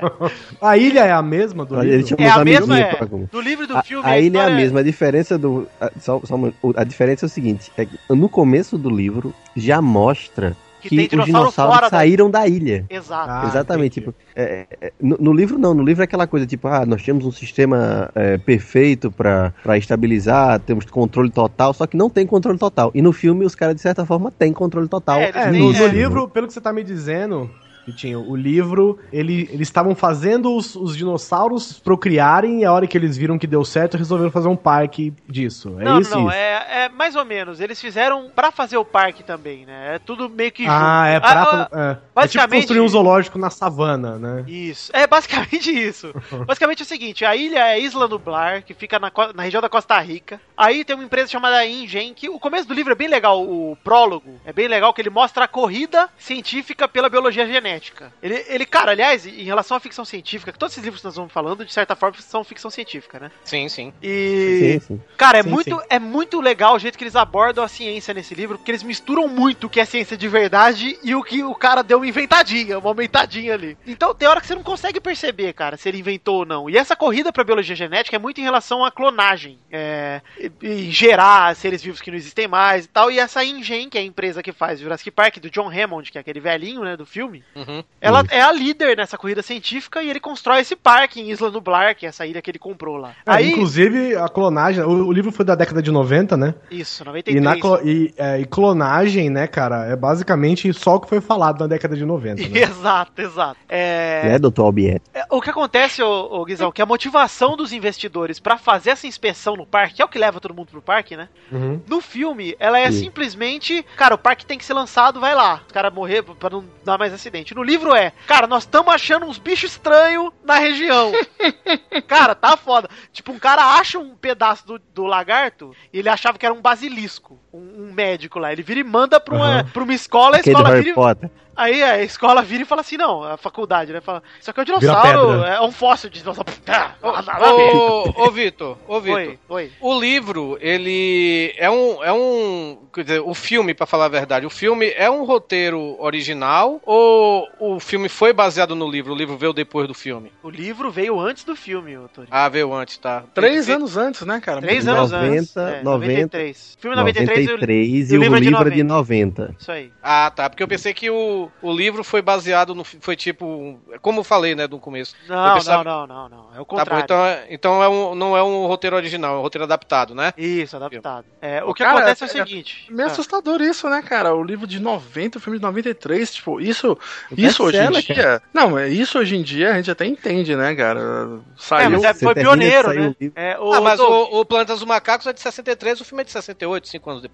Ah, é verdade. Verdade, Torinho. Pô, falei merda. Uma coisa maneira é o seguinte, voltando a falar da história, né? a história do livro é praticamente a mesma do filme a partir daí, tirando essa parte de achar os dinossauros fora, né? Os investidores é, ficam preocupados, vai o Genaro lá, que é aquele advogado do filme, né? Ele vai lá também, só que ele é bem diferente do personagem do livro. E aí eles levam o Alan Grant, que é o principal do filme, que é o paleontólogo, é o principal do livro também. A doutora Ellie Settler, que é a paleobotânica. E o cara mais maneiro do filme, que é o matemático Ian Malcolm, que é o Jeff Goldblum. Vocês sabem... Cara, o Mosca, né, cara? O loucão. Mosca. Isso, e, e a, a história do filme, aliás, do livro, é muito baseado Muito nesse cara. parecido. É muito baseado nesse cara porque é o seguinte, ele é um matemático especialista na teoria do caos. O que, que rola na teoria do caos? É o seguinte, sistemas complexos é, tem um, um fenômeno fundamental que é a instabilidade. Você não consegue prever as coisas em sistemas complexos. Esse é é, fundamento da teoria do caos. Isso. Que tipo tem muita previsão relação. do tempo. Exato, previsão do tempo é o exemplo que eles dão no livro inteiro, que é você pode prever 99% de chuva que se não chover você errou. Aí, efeito borboleta também tem a mesma coisa. É tudo teoria do caos. Sim. E o livro, ele é dividido em sete iterações. Cada uma dessas iterações, ela vai de calma até pânico completo, cara. Porque a É, história... eu, eu lembro que É- é você comentou. Você comentou quando você, você tava lendo o livro, Vitinho. Você comentava que, tipo, tinha umas paradas assim meio tipo. Ele, ele tinha muito a parte de terror, assim, né? É, o legal é que o filme é... Hoje eu assisti o filme de novo, hoje. Sim. E, cara, o filme é uma aventura, né? É, o filme é Spielberg, né? Ele É uma tem aventura- o... É uma aventura um pouco sanguinária, mas que você sabe que os carinhas vão sair dali vivos. Mas né? tá aí, né, Rodrigo? Alguns caras vão morrer, mas assim, ossos do ofício, né? Isso. Se eu rápido, se não morresse ninguém, não ia ter graça Não, nenhuma. você sabe. Não, não, não, tô falando, você sabe que os protagonistas vão Isso, escapar. Vão sobreviver, exato. Só que. Vitor, você Já demorou pra livro- ler o livro? Você falou que ficou assustado com o tamanho do livro, você demorou? Marina, em menos de um mês, acho que eu levei uns 20 e poucos dias e devorei, velho. Assim, eu li muito rápido e gostei demais. É porque eu fiquei Tanto quanto pegando tanto no pé desses condenados que Pois é. eles leram. Até o Doug leu. Mas, ô, ô, Rodrigo, você sabe que o Jurassic Park é um livro fácil de ler, cara. Porque ele tem muita coisa Sim, visual dentro do livro. A edição da Aleph ficou muito foda. Porque, por exemplo, rola a tela do computador, eles desenham a telinha do computador lá como tá, mostra gráfico, mostra um monte de coisa. Então, até essa parte científica Ah, tem muito bem desenhos, tem imagens, então. Mas não é bem Agora imagem, né? Agora eu vou ler. Mas é uma ilustração de alguma coisa ali. Tem, tem uma Aham. coisinha ou outra, um gráfico Ah, e legal, tal, uma legal. tabela. É bem legal. Até é... porque, lembrando, anos 90 era o começo do, do computador individual e Isso. tudo mais. Tanto que o computador do filme é horroroso, cara. Sim, sim, não, e tipo, tinha muito leitor que simplesmente podia na época não tá nem sabendo o que é que os caras estão falando, né? então vamos desenhar aqui pro pessoal ter uma, uma, uma visibilidade. Não sei Mas se o- isso é uma propriedade da edição da Aleph, né? Ô, não sei Rodrigo, se na obra original tinha. O que o Doug falou é, é muito interessante porque é o seguinte: o livro ele é um thriller, cara. Totalmente assim, Sim. de suspense e terror, cara. E tem momento que é terror mesmo, assim. De você tá lendo e você saber que. Cara, tem uma cena aqui que só tem no livro que o tiranossauro enrola a língua no- na cabeça do menino, cara, do- da criança, do tio. Caralho. E aí você fica olhando e você fica, cara, não é possível que esse moleque vai morrer aqui, cara. cara, e porque todo mundo começa a morrer, uma galera que morre no. não morre no filme, morre no livro, e você fala, caralho, o que que tá acontecendo, cara? Se esse moleque morrer aqui com os tiranossauros chupando ele pra dentro da garganta, cara. E isso, isso é, é até legal pra galera pegar o livro, né? Pra, pra dar uma lida por conta disso, né, cara? O pessoal tá com um filme muito fresco na cabeça, aquela trilha sonora emocionante, e de repente se depara com, mano, o terror que é você encontrar dinossauros soltos, né, sa- cara? É. Sabe, uma- sabe uma, uma coisa que, que é engraçado também? É que o pessoal que lê esse livro. Botei, eu botei a Ingrid pra ler. Ingrid, minha noiva, que eu vou casar, sabe lá quanto? Eu botei ela pra ler esse livro.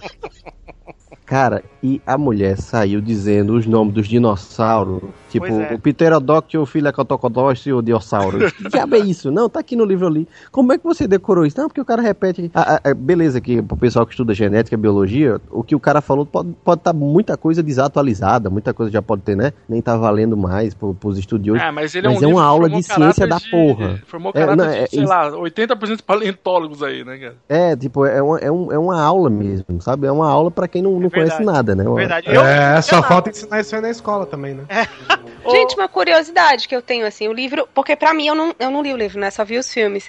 Ele mostra essa, porque eu consigo ver muito uma batalha de ego também. Que a galera quer lançar o parque pra mostrar nossa, ô, também de, Marina, esse é o ponto né, principal. uma supremacia, né, que o homem tem diante da criação, que ele pode mandar nos dinossauros e aí acaba dando aquela merda Brincar toda. de Deus, né? Tem- é, é Exato. o O, o- livro do- fala isso também? Fala, porque é o seguinte, o John Hammond, que é o velhinho do filme, no filme ele é mó velhinho fofinho, né? No livro Isso, ele é no, um no velho livro ele é um filho da puta. babaca, ele é um filho de uma puta. Ele é Os netos no dele estão soltos no parque, ele tá pensando em como reabrir o, o parque, tá pensando de quem foi a cagada pro parque ter cagado. Gente, mas eu, eu sinto isso um pouco no, no, no filme também. Não. Apesar de ele ser um velhinho fofo, eu sinto que ele tá ali, tipo, galera, eu vou deixar vocês se lascarem até as últimas consequências. É que ele tem uma ver. redenção, ele tem É, aquela coisa no no filme filme, ele ele tem aquela coisa de, ai, não, No tá final bom. do filme, o cara vira e fala assim: Ah, eu não vou aprovar. Eu vou te dizer agora, o Grant fala pra ele que eu não aprovei o seu parque. Aí ele vira e fala: Eu também não. Eu também não, é. É, no Exatamente. livro, ele, é, ó, o, destino do livro dele é diferente, tá? Ele não volta com a galera. Tá, você, você já- Hum, será que ele morre? Será? E ele tá justamente pensando, culpando todo mundo menos ele pelo fracasso do parque, pensando, falando, todo mundo é incompetente, por que contratei esses caras? Eu vou fazer tudo diferente da próxima vez. Tipo, ele não se, ele não se arrependeu de nada, ele faria tudo de novo e melhor na cabeça dele, né? É, no filme ele E só tem, tem essa. No filme ele só tem essa Ele, ele questão parece mais ser que um ele é mais. ingênuo, né? É, mas É, ele é menos com aquele personagem que é o que rouba o. o, o, Nedry. o- É, o Ned. é, é, Nedry. É, tirando isso, ele é mesmo, assim, um, um vovozão, um Papai Noel, né? Um E- bonachão da vida. Sabe de outra coisa que é legal de lembrar também? Que tem uma agonia, que é a agonia de quem tá fora da ilha. No livro, aliás. O barco, sabe o barco que escapa, que o Nedry não consegue pegar? Sim. Aham. Dois Velociraptors estão no barco no livro. Que delícia. Ah, então ele chega a entrar no barco. E eles enxergam, a galera que tá na ilha vê os Velociraptors. Só que o rádio tá cortado, o telefone tá cortado, eles não conseguem avisar a galera do barco. Então eles ficam num desespero, sem saber como tá a galera do barco. Você não fica sabendo o livro inteiro. Tenso, Vai viu? No final. Porque os caras ficam falando, cara, e se esses dinossauros chegarem na costa, cara? Dois Velociraptor que sejam, faz um estrago desgraçado. Sim. E, e outra coisa, a base toda do filme e do livro também é os dinossauros se reproduzem sozinhos, né? Do livro, muito mais. É, Porque no filme e no livro ele fala, não, são todos fêmeas, a gente controla isso, todo fêmea. Só que tem aquele Isso, negócio. é o matemático próprio- fala, a natureza dá um jeito. É, É, a natureza a vida dá um encontra o jeito. caminho. é. Exato. No livro é exatamente isso. Só que ele descobre de uma forma muito mais natural. No filme ele já vira e fala assim, logo de cara, aquele DNAzinho em vídeo e fala: Ó, a gente usou DNA de sapo. No livro, o... eles só falam que eles completaram o DNA com outras sequências. Aí o Grant que questiona eles no meio do livro, fala assim: vocês usaram por acaso DNA de anfíbio? Aí os caras falam, usamos. Ah, beleza, só pra saber. Ele já saca, fala assim, não, Só pra ver a bosta que os vai dar essa são merda. hermafroditas, seu bando de filha da puta. Eles, eles trocam de sexo eles conseguem produzir. E é muito foda. Tudo que tem no. Assim, o filme, eu não vou tirar nunca o mérito do filme, que é um filme do caralho. Ah, porra, não tem. Só E que. muito bem adaptado, muito bem adaptado. Muito bem, inclusive, Rodrigo, no meio do caminho, eu achava que era uma adaptação perfeita. Eu tive que rever o filme pra isso. Porque até, até ontem eu tava achando, cara, é praticamente igual. Deve mudar muito pouca coisa. É, Mas- tu, tu assiste de novo e fala, opa, né? Tem É. umas coisinhas aqui. E o final do filme, pra mim, é algo que muda demais. É, muda demais, assim mesmo. Como que é a, a relação das, das crianças? Porque aquela cena deles fugindo da, Dos. Velociraptor muito na cozinha é absurda, cara. Tem aquilo Pra- no livro. Pra mim é uma que das. Pra mim, apesar do filme ser aventura. Na verdade, Rodrigo, a gente sabe que o filme é uma aventura porque a gente conheceu o Isso. filme antes de assistir, né? Porque, cara, aquela, eu assisti também recentemente, Vitinho. Não, não ontem, né? Como Aham. você não tão recentemente, mas eu assisti. Também até porque tava passando e eu, eu gosto muito desse filme. Cara, a cena do Tiranossauro, a hora que ele aparece a primeira vez, cara, você sabendo a cena de cor, você fica com o cu na mão, velho. Olha, o e a Guizão, cena do Velociraptor, mais ainda.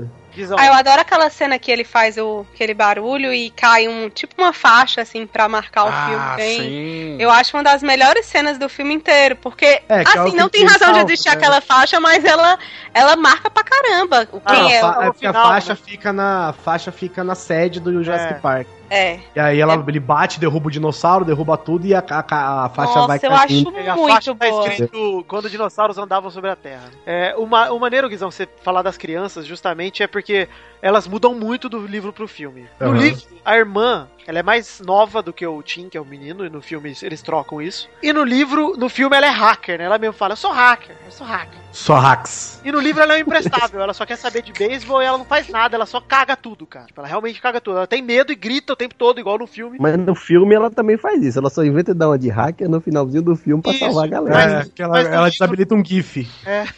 Mas no livro quem faz isso é o próprio, o próprio menino, né, Rodrigo? O menino faz tudo. Aham. Ela fica, ele fica controlando ela o tempo todo. E essa Ah, cena do. ah, Eles, Nossa, o todas filme é essas cenas. totalmente ao contrário. O filme é totalmente ao contrário, isso. Todas essas cenas do. O menino é muito valente no livro, Guizão. Ele Aham. escala a árvore, ele gosta pra caralho de dinossauro, igual no, no filme, mas ele vai atrás do Grant tudo, assim. E o, o livro ele é bem mais extenso, porque eles têm que reativar o sistema de segurança. E isso não tá tudo lá na sala de controle. Os caras têm que correr o parque inteiro, velho. Pra reativar Olha essa que porra. foda. Então é muito Não. foda, cara. Mas aí então o filme trocou essa parte pela parte deles voltando de qualquer lugar lá do parque e, e indo chegar na central, é isso? É, porque eles têm que voltar de qualquer jeito. Então não- eles condensaram tudo isso de uma coisa Ah, só. né? ah, legal. Mas as crianças têm mais ou menos a mesma idade? É, o Tim é mais velho que a Alex, mas tem. Eu é, quero saber se o ele moleque é eletrocutado. Me conta logo. Não é.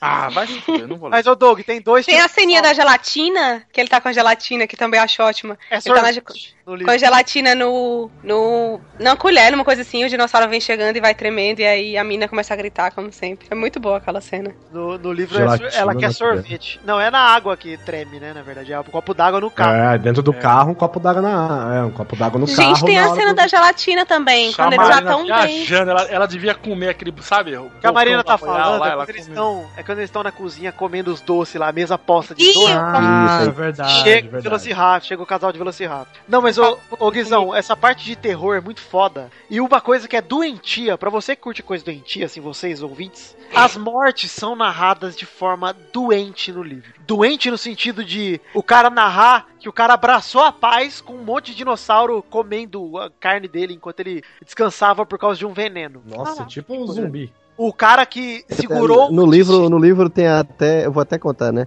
No livro tem até uma cena em que os Velociraptors atacam um bebê. É, Um- ô, ô, Rodrigo, essa foi a parada que mais me assustou em tudo. Porque é- o livro descreve um bebê e três Velociraptors comendo o rosto dele. Caralho, velho. É, Nossa! É um livro de terror. E não são três Velociraptors adultos, eu acho, se eu não me engano, são, São fi- crianças. são filhotes, né? Mas mesmo assim são hor- horrorosos. Cara, pra você ter uma ideia como o livro é, eles acham um bebê de Velociraptor, eles devolvem pros Velociraptors, a mãe pega ele no colo, fala, ai que lindinho, morde a cabeça dele e começa a comer. Nossa senhora. Não, eu, eu acho que já deu. Que já é o que aconteceria demais. quando um bebê encontrasse um Velociraptor. Pois é, eu só É quero porque dizer o que se bebê vem contra o cheiro, né? Todo bicho faz isso. É. O cachorro faz isso também. É, ô Rodrigo, só pra finalizar, se você ouvinte não se convenceu ainda a comprar o livro, no livro eles atiram do dinossauro com uma bazuca.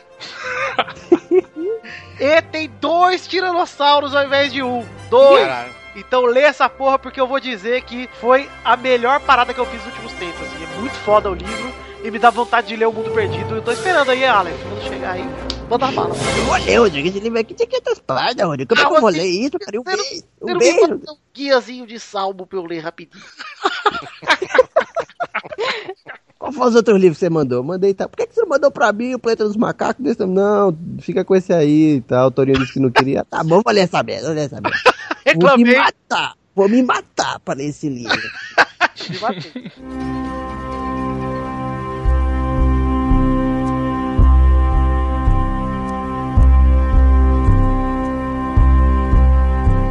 Gente, mas eu queria falar de um livro que ele, tipo, ele não é assim de ficção científica. Depois eu fiquei pensando se ele cabe. Cabe, cabe que cabe tudo, mano. Tem gente que manda nisso aqui. Se o Torinho Ai. tá aqui, Marina, isso aí cabe. É, tô nem com essa barriga de soro tá aqui.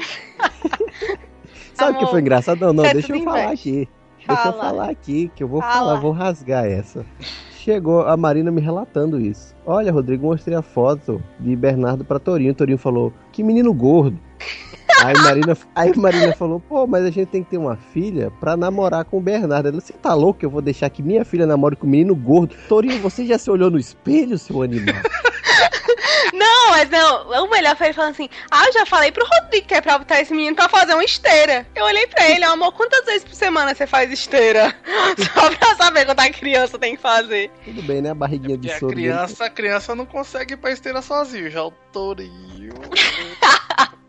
Também não, porque ele se caga na calça. Ai, vamos lá, Marina. Marina, volte sempre. Amor, você é lindo. É, obrigado, Marina. A minha barriga é linda. Não vá, não vá soltar os apelidos que você solta pra mim aqui, não, porque senão tá gravando. Ah, que Ai, isso, Torinho? Quando, estamos- quando a gente for fazer um dia o arquivo confidencial do, do Toninho, eu tenho que contar como é que eu chamo. Eu não sabia, até você falar que era um apelido, que ela te chama de barriga linda. Você que falou. Não, isso não é apelido. Não, é pior que isso, você acha? Eu queria dar uma fugida dessa, dessa parte de, de ficção científica e tal, até pra dar espaço pra quem não curte assim tanto e tudo. Eu queria indicar um, um livro que ele, assim, é extremamente. Hum, Tipo assim, eu não sei nem como classificar num, num adjetivo que consiga descrever o quanto que esse livro é bom e o quanto que o filme consegue ser tão bom quanto o livro. O livro é Lavoura Arcaica, de um escritor brasileiro chamado Radwan Nazar. E esse cara é foda por diversos aspectos. Primeiro, assim, porque ele só lançou três livros na vida e decidiu que ele ia criar galinha. Depois de tudo isso, e aí, se você procurar em qualquer lugar o nome dele, em Google e tal, você vai ver que ele vai se descrever como jornalista, escritor e agricultor. Isso aí eu já tipo, incrível, assim. E ele escreveu esse livro, Lavoura Arcaica, que é um livro sobre família, é um personagem que chama André, que ele se rebela contra o parque, parque patriarcado de casa e tal. Ele Ah, achei que você ia falar parque aquático. Eu Fora águas! Uh.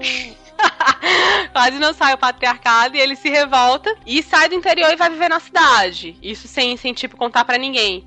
E o livro começa quando um dos irmãos vai atrás dele. E aí ele começa a colocar pra fora tudo isso de dor que a família causa e toda a questão da solidão que ele tinha. E assim, o livro é fantástico. Primeiro que a escrita do Radwan é um negócio bem diferentão, assim, ele pontua pouco no sentido de ponto final. Ele chega muito com vírgula, as frases são bem longas, mas é um livro tão bem escrito, assim, ele domina tanto a linguagem que você não acha estranho no sentido de achar ruim. É um livro bem que ele tem um super domínio da linguagem. Então, é muito bacana e o livro foi adaptado para o cinema por um diretor que chama Luiz Fernando Carvalho, que ele é um cara que era mais da TV, ele fez até umas séries bem bacanas da Globo, que é Hoje é Dia de Maria, depois ele adaptou A Pedra do Reino, que é um livro do Ariano Suassuna. E pra esse Pare, hoje é dia de Maria, que é sensacional. Pra mim, só perde pro Alto da Compadecida, velho. Fora É, isso. incrível. Então, assim, foi esse cara que trouxe o, o- esse livro pro cinema. E é impressionante, assim, a começar que. E vai passar um avião, gente. A gente Vamos espera. aguardar. Vamos aguardar. É um da Gol.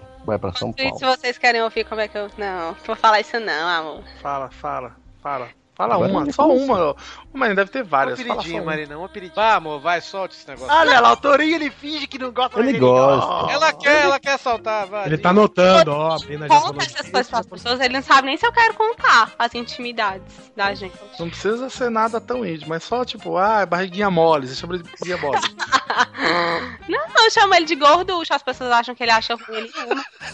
Sério, quando eu não chamo ele de gorducho, ele fica assim, ah, amor, você tá com algum problema assim comigo? Me chamou de gorducho ainda hoje. Eita, sabe que essa é a maior desculpa dele pra ir na- não ir na academia, né? Ah, gente, vocês também acham ele fofo. Acho super fofo. Mas, continuando falando sobre o...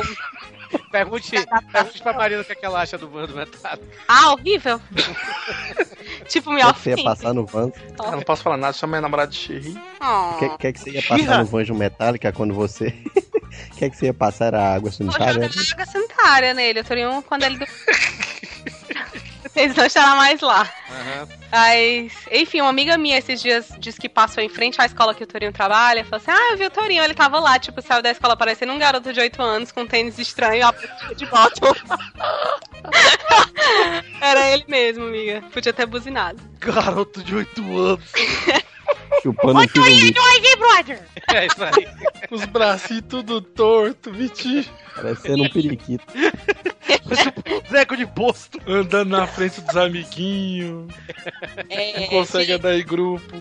Vamos voltar. Filho do Vai, Jupô, vai, boneco de fogo. É, então, voltando a falar do- da adaptação do livro pro filme, começa que o Luiz Fernando Carvalho ele conseguiu trazer um elenco muito foda, assim. Fora o Celton Mello, que é um cara super conhecido e super bom, tem outros dois atores que não são tão conhecidos, assim, podem não ser tão conhecidos, mas que eu acho os melhores atores brasileiros, que é a Simone Spoladori, que é uma menina que ela consegue passar o filme inteiro sem falar nenhuma frase, mas ela fala tudo dançando. Tem uma cena muito bonita, que é uma festa da família, que ela dança e coloca os pés na areia, assim, e é lindo. Ela é uma puta atriz e a cena é muito legal. E o Leonardo Medeiros, que é outro ator tão bom quanto. Tem o Caio Blá, tem Raul Cortez e tal. E assim, é um dramão bem grande de família, não é um dramalhão. Ele é um drama bem pesado. É um filme de 2001, então não é um filme novo, no sentido de que, assim, ele é até um pouco escuro, mas o engraçado dele, assim, o curioso, é que ele tem muita coisa de experimentação, assim, no meio. De. Essa, primeiro, essa questão da, da Simone Marina, qual, qual o nome do livro mesmo, Marina? Lavoura Arcaica.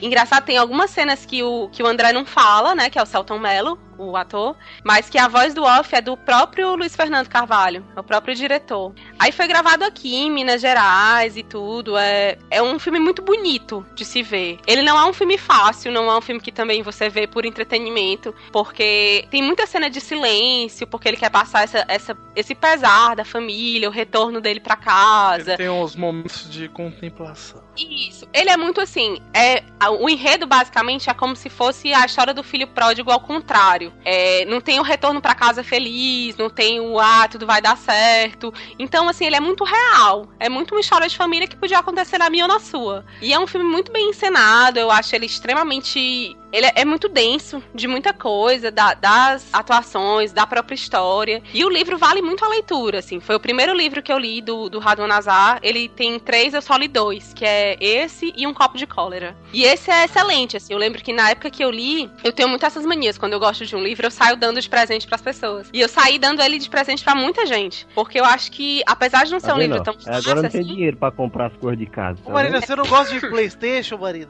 Não, não gosto Ah, de livro. ah. Então, Podia gostar, podia gostar de ler conta de luz também, Marina.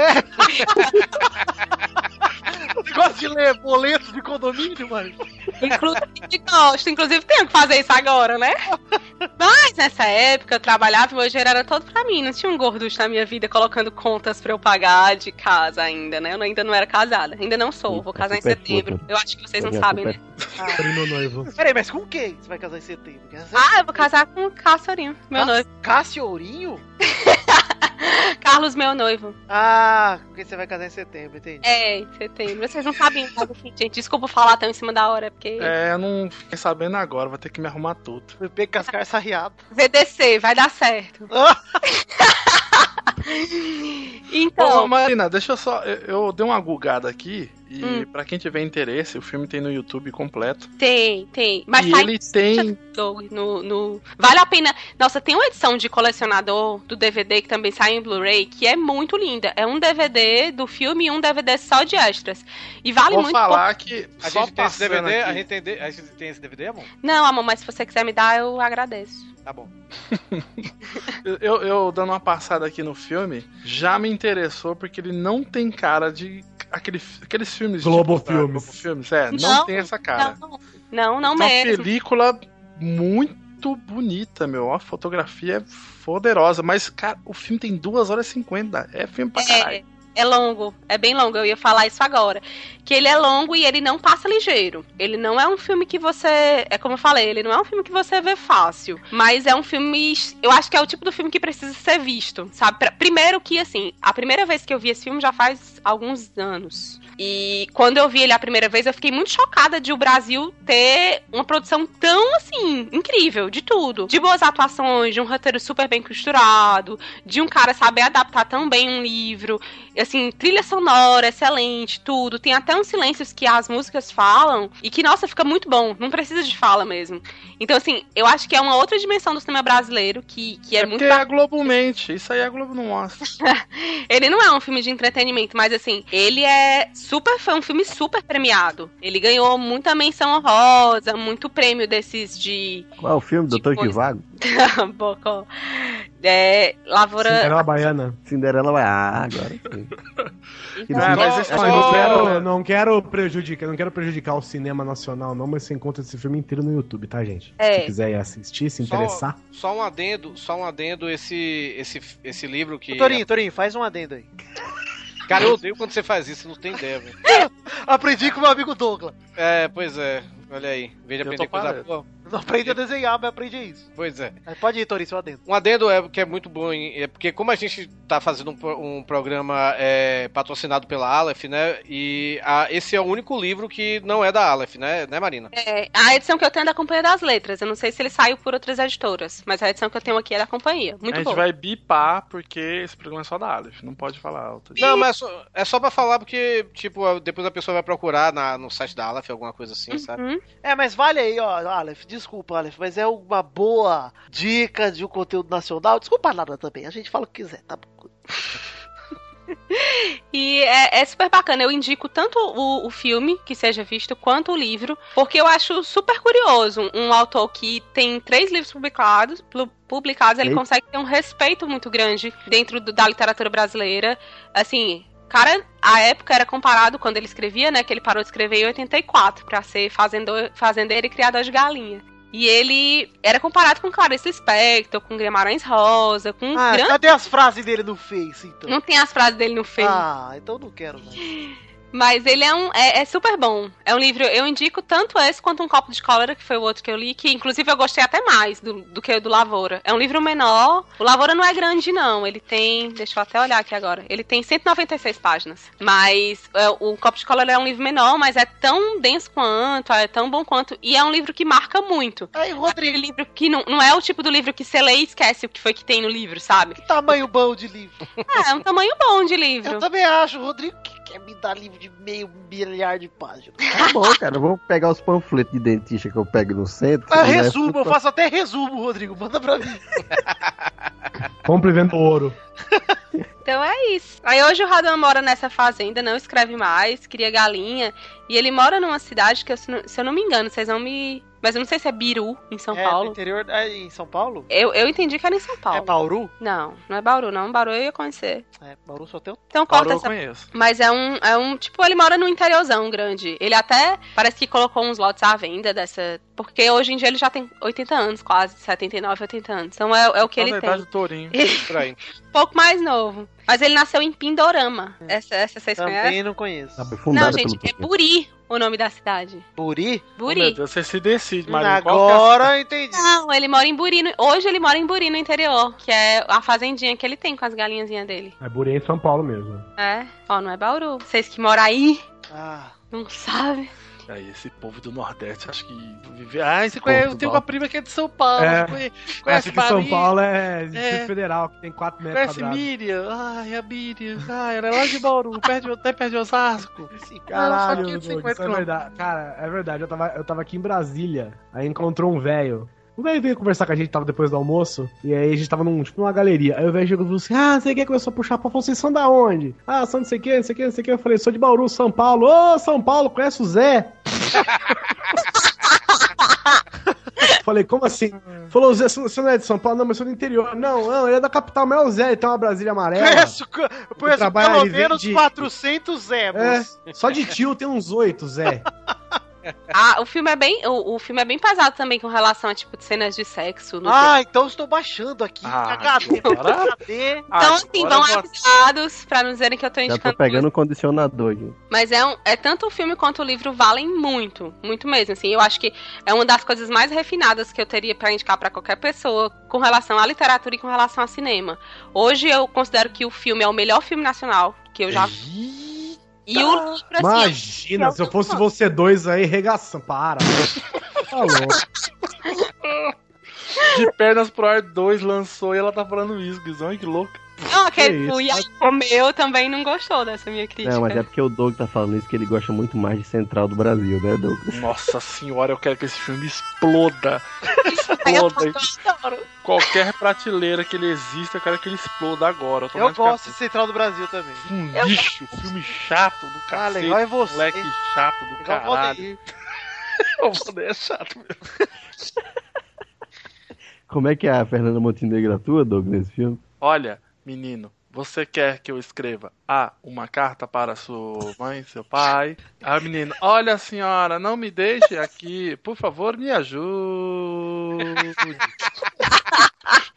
Horroroso. Que absurdo. Horroroso. Lixo de filme, lixo. Ela acelera também. Meu filho, eu não posso mandar a carta pra você. Nossa senhora, chato demais. Aí pegou aquele pessoal lá, quer participar de um filme? Ai, eu quero, quanto quero? Chega aí. 10 reais te dou aqui, pronto. Aí vai lá e você tem que falar assim, ó, escreve uma carta pra minha mãe. Os caras, ah, escreve uma carta pra minha mãe. Eu tô pagando, tenho Eu acho dinheiro. muito legal aquela cena que o, pessoal pergunta o que, é que ela faz, é o pivete. Ela é escrevedora de carta. tipo, todo madutinho, entendeu? Horroroso. Safado ainda deixou o moleque correndo lá sozinho no horizonte.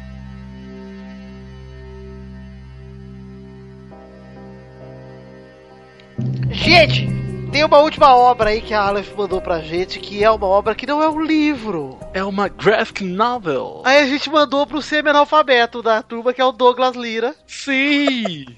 Demorei o quê? Cinco meses pra ler essa HQ? Mandamos pro cima do Que é, né?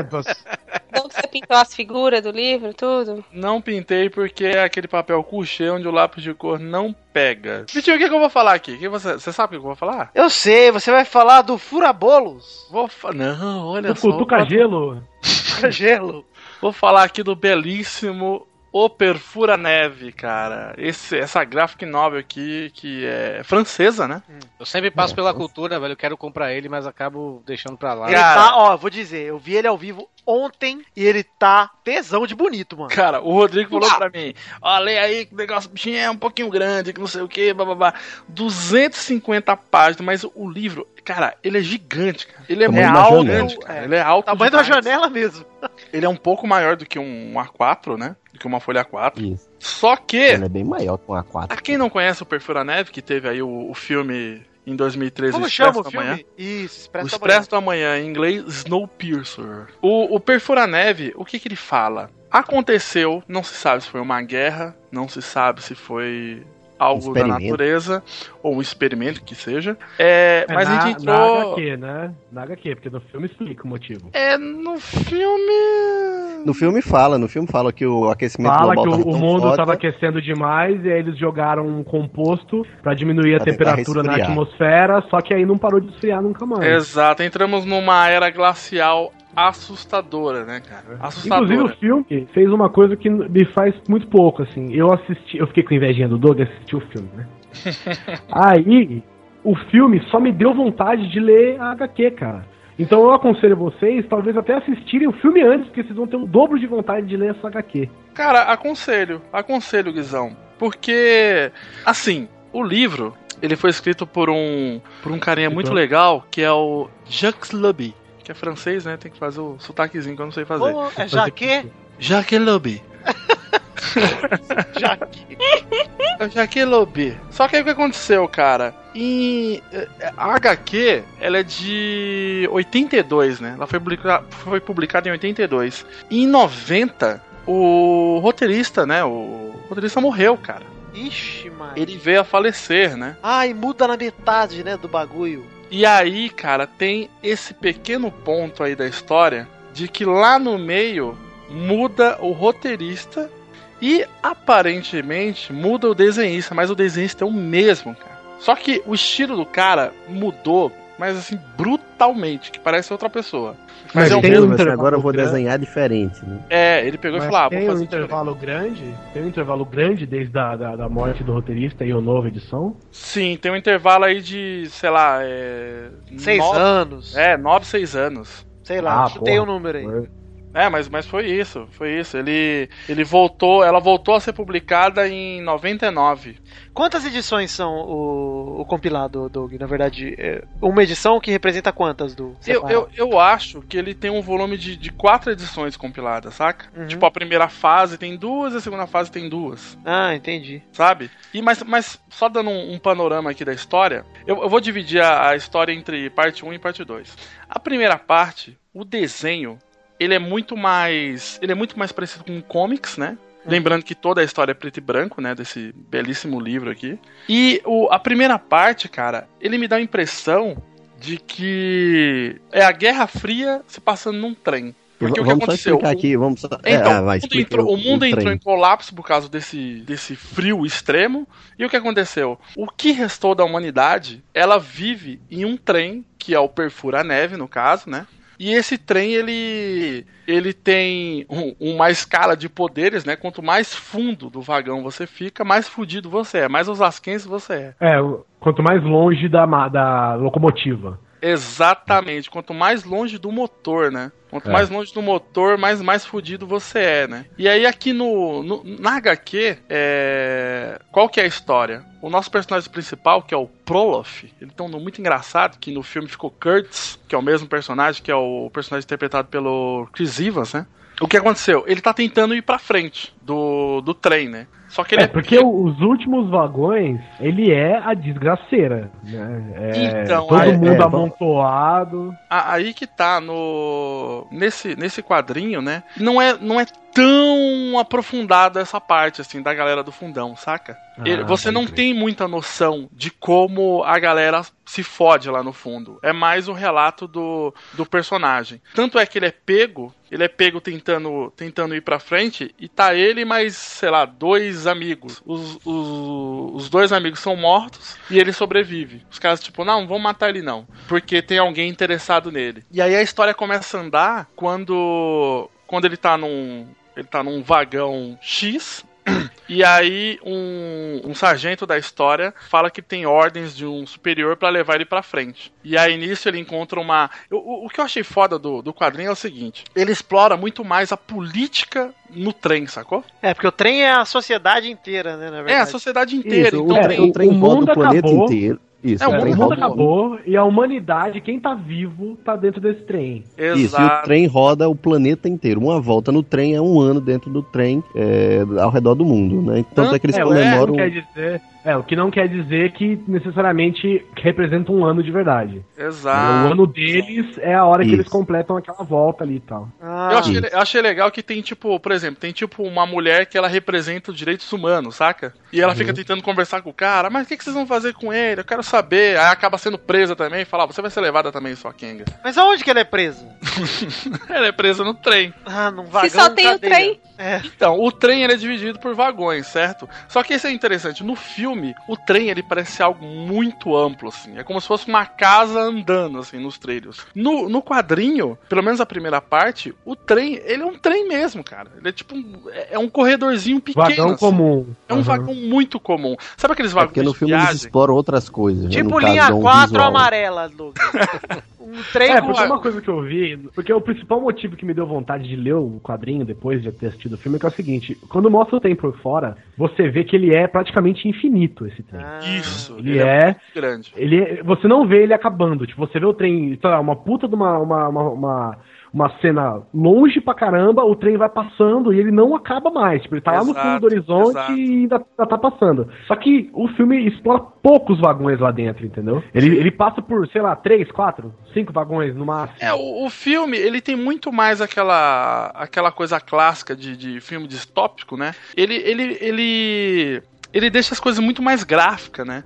Os vilões, eles têm cara de vilões, né? Aqui, aqui não é assim no, no quadrinho. Tipo, o soldado, ele é um soldado. Ele é, tipo, ele serve ali o trem e acabou, sacou? Ô, ô, Doug, deixa eu te perguntar uma coisa. É um trem, certo? Não, não, Eu, não, jura- eu jurava, eu jurava que esse filme, quando eu vi aqui Gente, na não, eu pauta- quero perguntar algo sério. Não acabou. Vai, pode falar, Só- fala, Só, fala. só uma coisa, eu jurava que esse filme, quando eu vi a pauta, eu passei o, o- o olhar rápido e não li direito, né? Eu achava que era aquele filme Expresso da Meia-Noite, cara. Não. É um filme recente isso, né? 2013. Acho que ele expresso polar, Torinho, fala sério. Expresso Polar. Não, nem isso, velho. Mas Ô, diga, Vitinho. É, se é um trem, ele é movido ao quê? A combustível, né? É, Então, eles... No filme, esse trem é movido a energia nuclear infinita. Ah, Isso, infinito. É um reator. Hum, Ah, entendi. Então era isso que eu ia perguntar. Falei, pouco. verossimilhança total. Eles não precisam parar nunca, É. então. Eles sempre É, porque, porque, é, porque o filme é meio futurista também, sabe, Vitinho? O li- Eu não sei o quadrinho, tá, Doug? Então, o que acontece? Esse trem é a última invenção da humanidade. Tipo, o cara inventou esse trem que falou, ó, esse trem anda pra sempre, gente. Exato. E aí, ele era um bilionário, um Tony Stark da vida, e ele mesmo fez esse trem por conta própria. E Então, no mas é- é por isso- foi a E única outra, coisa outra coisa, outra, outra coisa, o trem não pode parar porque senão o pessoal morre mesmo. É, O frio é tão Não, fodido é. que você Cara, não pode no parar. quadrinho E eles no- contam e no que filme- o- a temperatura externa do trem é 95 graus negativo. Tipo, Nossa. É muita muito, coisa, é muita muito coisa. frio, muito É. frio. Tanto muito frio. que o próprio movimento do trem, nessa, nesse, né, nesse ambiente de quase 100 graus negativos, já resfria o motor. E o próprio ato dele quebrar a neve, né, ou perfurar a neve, ele já gera água pra dentro do, do trem. Então, Ah. teoricamente, nunca falta água. Inclusive, Doug, eu não sei como é que é, mas no filme tem, eles têm um processo de punição que eu achei sensacional, cara. Cara, não tem nada disso no quadrinho. Puta, aquilo Não eu achei absurdo. Posso tem contar? Será então, já que não tem no quadrinho? Pode contar, pode contar. Pode, Vou dar é- spoiler é- do filme. Cara, a- do filme é que pode no dar. Começo, no começo do filme, né, cara, isso, isso já é pra, tipo. Pra, o, o filme, ele, ele é muito mais ação do que o quadrinho. O quadrinho ele é Ah, muito sim, sim. mais lento. A narrativa dele. A narrativa dele, eu até achei um pouco truncada. E em alguns momentos eu não consegui compreender muito bem o, tipo, o que, que eu estava lendo. Porque no Ah. quadrinho, eu não sei se é porque ele é europeu, cara por conta da época de 80 e pouco, mas o personagem ele fala: "Olha, eu tenho que ir no banheiro". E aí corta a cena, ele tá assim: "Voltei". tipo, é muito rápido. É muito as coisas acontecem muito rápido assim que você fica meio perdido, assim. Outra, fico- outra linha narrativa que o cara não tá acostumado, né? Exatamente, exatamente. Mas conta Mas conta isso é comum, Doug, nos quadrinhos da Europa? Ou não? Então, é, em, em muitos É, é diferente, mas não é padronizado, né? É, então, o, o, o comics, né, o americano, e- a gente já tá muito acostumado com aquela coisa de muito, muito mastigadinha. É, e de não ir ao banheiro, né? E de não, vai ir no no banheiro, também É. tem esse momento. Mas o Nossa, todo mundo é a Sandy, ninguém caga nesses quadrinhos aqui. Sublimo cocô. de super-herói, não. É, mas porque a galera não perde tempo mostrando o super-homem fazendo o tourinho lá na- no vaso. Mas em contraponto, em contraponto tem algumas coisas aqui no quadrinho que eu, eu sei lá, é, me, me tirou um pouco a imersão. Por exemplo, ele tá sendo escoltado pelos soldados pra ir até a frente do, do vagão, e aí ele entra num, num banheiro com a, com a amiguinha dele. E o, o guarda fica, abrem a porta. Eles começam a dar risada e dão uns pega lá dentro. E depois eles saem do banheiro. Aí quando eles saem, o, o guarda olha e fala: Não, não, não. Não, não gosto disso, hein? Parou, hein?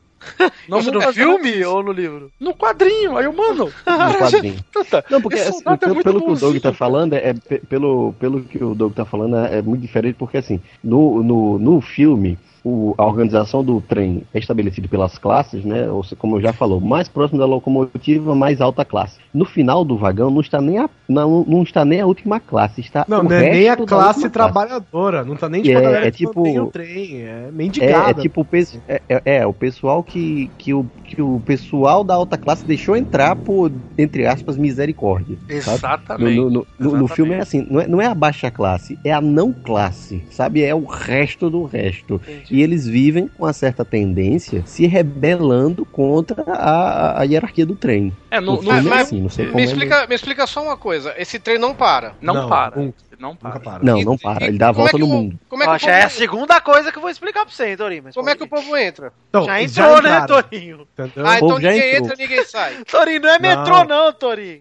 É. Sair, sair você pode sair. Acontece que se você abrir a porta, você mata todo mundo que tá dentro do trem, entendeu? Essa é a parada. Ah, Ou tá. pelo menos um vagão inteiro. Era o vagão trem que inteiro morre. catando a galera assim no mundo, sabe? Não, todo mundo é um entrou trem que no, o pessoal no fala assim, momento tá crítico. esfriando pra caralho. É, tá esfriando pra Exato. caralho. Quem quer entrar, eu posso pagar pra entrar, beleza. Quem pode, quem pode entrar, entrou, o trem saiu rodando e foda-se o resto. Todo mundo morreu. Não E tem mais humanidade, tá tudo congelado. Interessante. E, e legal No- esse. Só, só pra citar essa cena do filme que eu achei muito foda, de verdade, eu achei foda mesmo, apesar do filme não ser tão foda assim. É, acontece uma, uma, uma treta lá e um cara acaba jogando, sei lá, um sapato numa pessoa. Exato. Uma pessoa de uma classe maior, né? Importante de uma classe maior. autoridade, né? Ele joga na autoridade. Então, É, o se revolta. Não tem no quadrinho, é. E ele joga por um motivo dele, tem um motivo óbvio. Ele só joga um sapato, tipo, nem machucou ninguém nem nada. E aí, a punição dele é o seguinte: vem um monte de gente, eles passam um creme, tipo assim, eles, eles passam, eles põem um, um anel gigante no braço do cara, tipo, como se fosse uma, uma algema, mas assim, na altura do. do do bíceps, assim, e eles passam um creminho no cara tal, abrem um buraco no trem e largam o braço do cara encaixado lá fora, tipo, cinco minutos. Caralho. Ele tem sete Se minutos. É, sete minutos. E aí, ele simplesmente. O braço que ele jogou, né? O, o braço que ele jogou o. o Sapato. sapato. E aí eles voltam, o braço do cara tá congelado, vem um capataz e dá tipo uma marretada no braço dele, cara. O braço dele esfarela. Quebra. Na mesma É. hora. Caralho, que foda. Nossa. É, é até interessante no filme que a, a atriz, né, que faz a, essa, essa porta-voz aí, né, cara, é aquela. Como é que é o nome dela? Tina Glória Swinton. Maria. Né, Tilda É o Swinton. Gabriel do Constantine. Gabriel Pensador. Cara, ela tá irreconhecível e ela tá sensacional, cara.